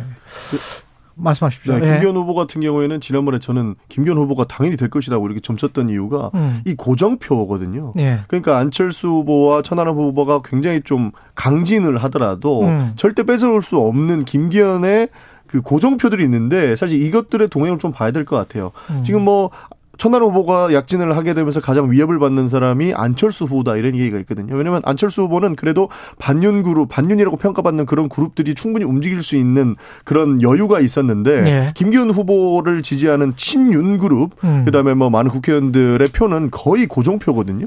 그렇기 때문에 지금 안철수 후보가 굉장히 많은 타격을 받고 있고 위기감을 좀 느끼고 있을 겁니다. 음. 이게 만약 결선 투표로 갔을 때는 충분히 어 변수가 뭐 천하로 후보나 안철수 후보 가될 수도 있는데 만약에 결선 투표가 없었다라고 했다면 그렇지. 김기현 후보가 완승하지 않았을까 저는 그렇게 평가했습니다. 근데 누가 올라갈 것 같아요? 결선에 안철수 천하람 중에 김기현은 뭐 굳은 자라고 보고. 그러니까 저도 김기현 네. 후보가 50%는 못 넘길 것 같고요. 네. 결선에는 올라간다고 봅니다. 음. 근데 50%가 아니기 때문에 반대로 말하면 소위 말하면 현재 주류에 대해서 반대하시는 분들이 50%를 넘는다는 거거든요. 그럼 저는 안철수 후보가 올라가든 천하람 음. 후보가 올라가든 누가 가면 저는 그 두 분 중에 한 분이 당 대표가 될 가능성이 매우 아, 높아진다. 그래요? 전 그렇게 봅니다. 근데 안철수 후보가 되면 신평 변호사 말에 따르면 대통령이 탈당할 것이다.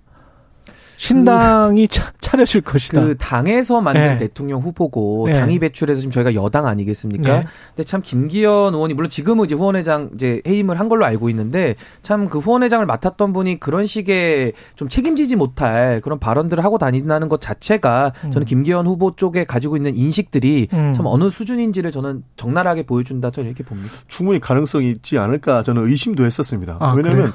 아까 나경원 전 대표에 대한 자존심 이야기하지 않았습니까? 근데 예. 대통령도 자기가 이렇게까지 개입을 했는데 이렇게 대놓고 뭐 김기현 후보로 밀고 안철수를 잘못한 거죠. 개입하면 안 되죠. 주저앉히려고 했는데 만약에 안철수 후보가 예. 당 대표가 돼봐요. 그러면 대통령도 음. 나의 패배로 인식하지 않겠습니까? 그래서 자존심 상해서 실제로 뭐 일어날 수 있는 일이 아닐까? 원래 대통령실과 여당은 건강하게 협력하는 관계가 맞습니다. 만약에 최고위원들 같은 경우도 뭐 허은하, 김용태처럼 이른바 이준석계가 약진을 한다면 네명 중에서 두 명이 된다면 그리고 청년 쪽은 거의 확정된 것 같으니까 그렇게 된다면 이제 3대 2 정도 되고 그리고 만약에 안철수 의원이 된다면 대통령의 특과는 전혀 지금 다른 양상으로 지금 구도가 짜는 짜여지는 거 아니에요? 거기에 위기감을 느끼는 또 당원들도 있지 않을까 그런 제가 생각도 지금 국바세란 단체를 운영하고 예. 있는데 저희가 첫 번째 던졌던 질문이 과연 정당의 주인은 누구인가 음. 그 질문을 던졌고요. 지금도 그 질문은 유효하다고 봅니다. 예. 정당의 주인이 누굽니까? 대통령입니까? 당원, 아니면은 당에 있는 국회의원들입니까? 네. 다 아니거든요. 그분들 저희가 권한 위임해서 잠시 동안 빌려 쓰는 겁니다. 음. 정당의 주인은 정당에 돈을 내고 정당에서 당원으로 활동하는 당원들이거든요. 그리고 국민들일 겁니다. 그분들의 의사가 반영돼서 그 선거 결과가 나오면 존중하고 그 존중하는 문화 속에서 다수와 소수가 건강하게 교체되면서 집권하는 것이 정당 민주주의고 그것이 건강한 것이지 어느 한 소수나 어떤 개인이 어떤 특정 사람을 밀어가지고 그 사람을 당대표 만든다? 아니 그러면 그냥 선거하지 말고 지명을 하죠. 그러니까 그것은 민주주의에 완전히 반하는 생각이기 때문에 저는 그런 사고 방식을 자꾸 국민들 앞에 보여주는 것 자체가 저는 매우 부적절하고 당에 안 좋다. 저 이렇게 네. 생각합니다.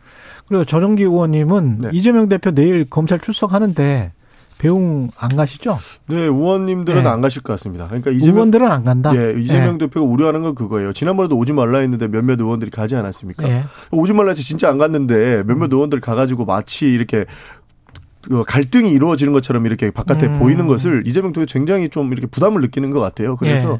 지난번 의총에서 얘기했는데 진짜 이번에는 혼자 갈 거다.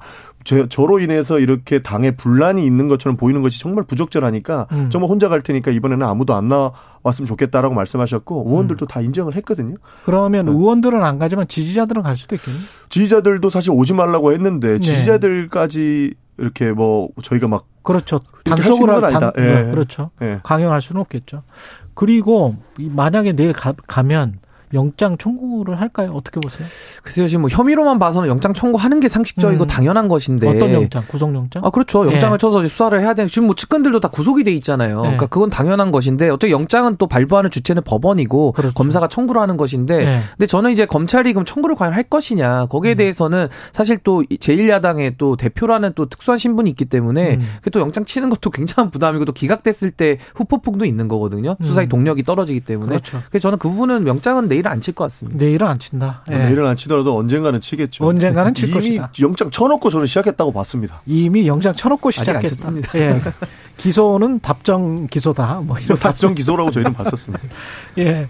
전용기 민주당 의원 신인규 국민의힘 바로 세우기 대표였습니다. 고맙습니다. 네, 감사합니다. 2월 9일 목요일 KBS 일라디오 최경영의 최강 시사였습니다. 내일 아침 7시 20분 다시 돌아오겠습니다. 고맙습니다.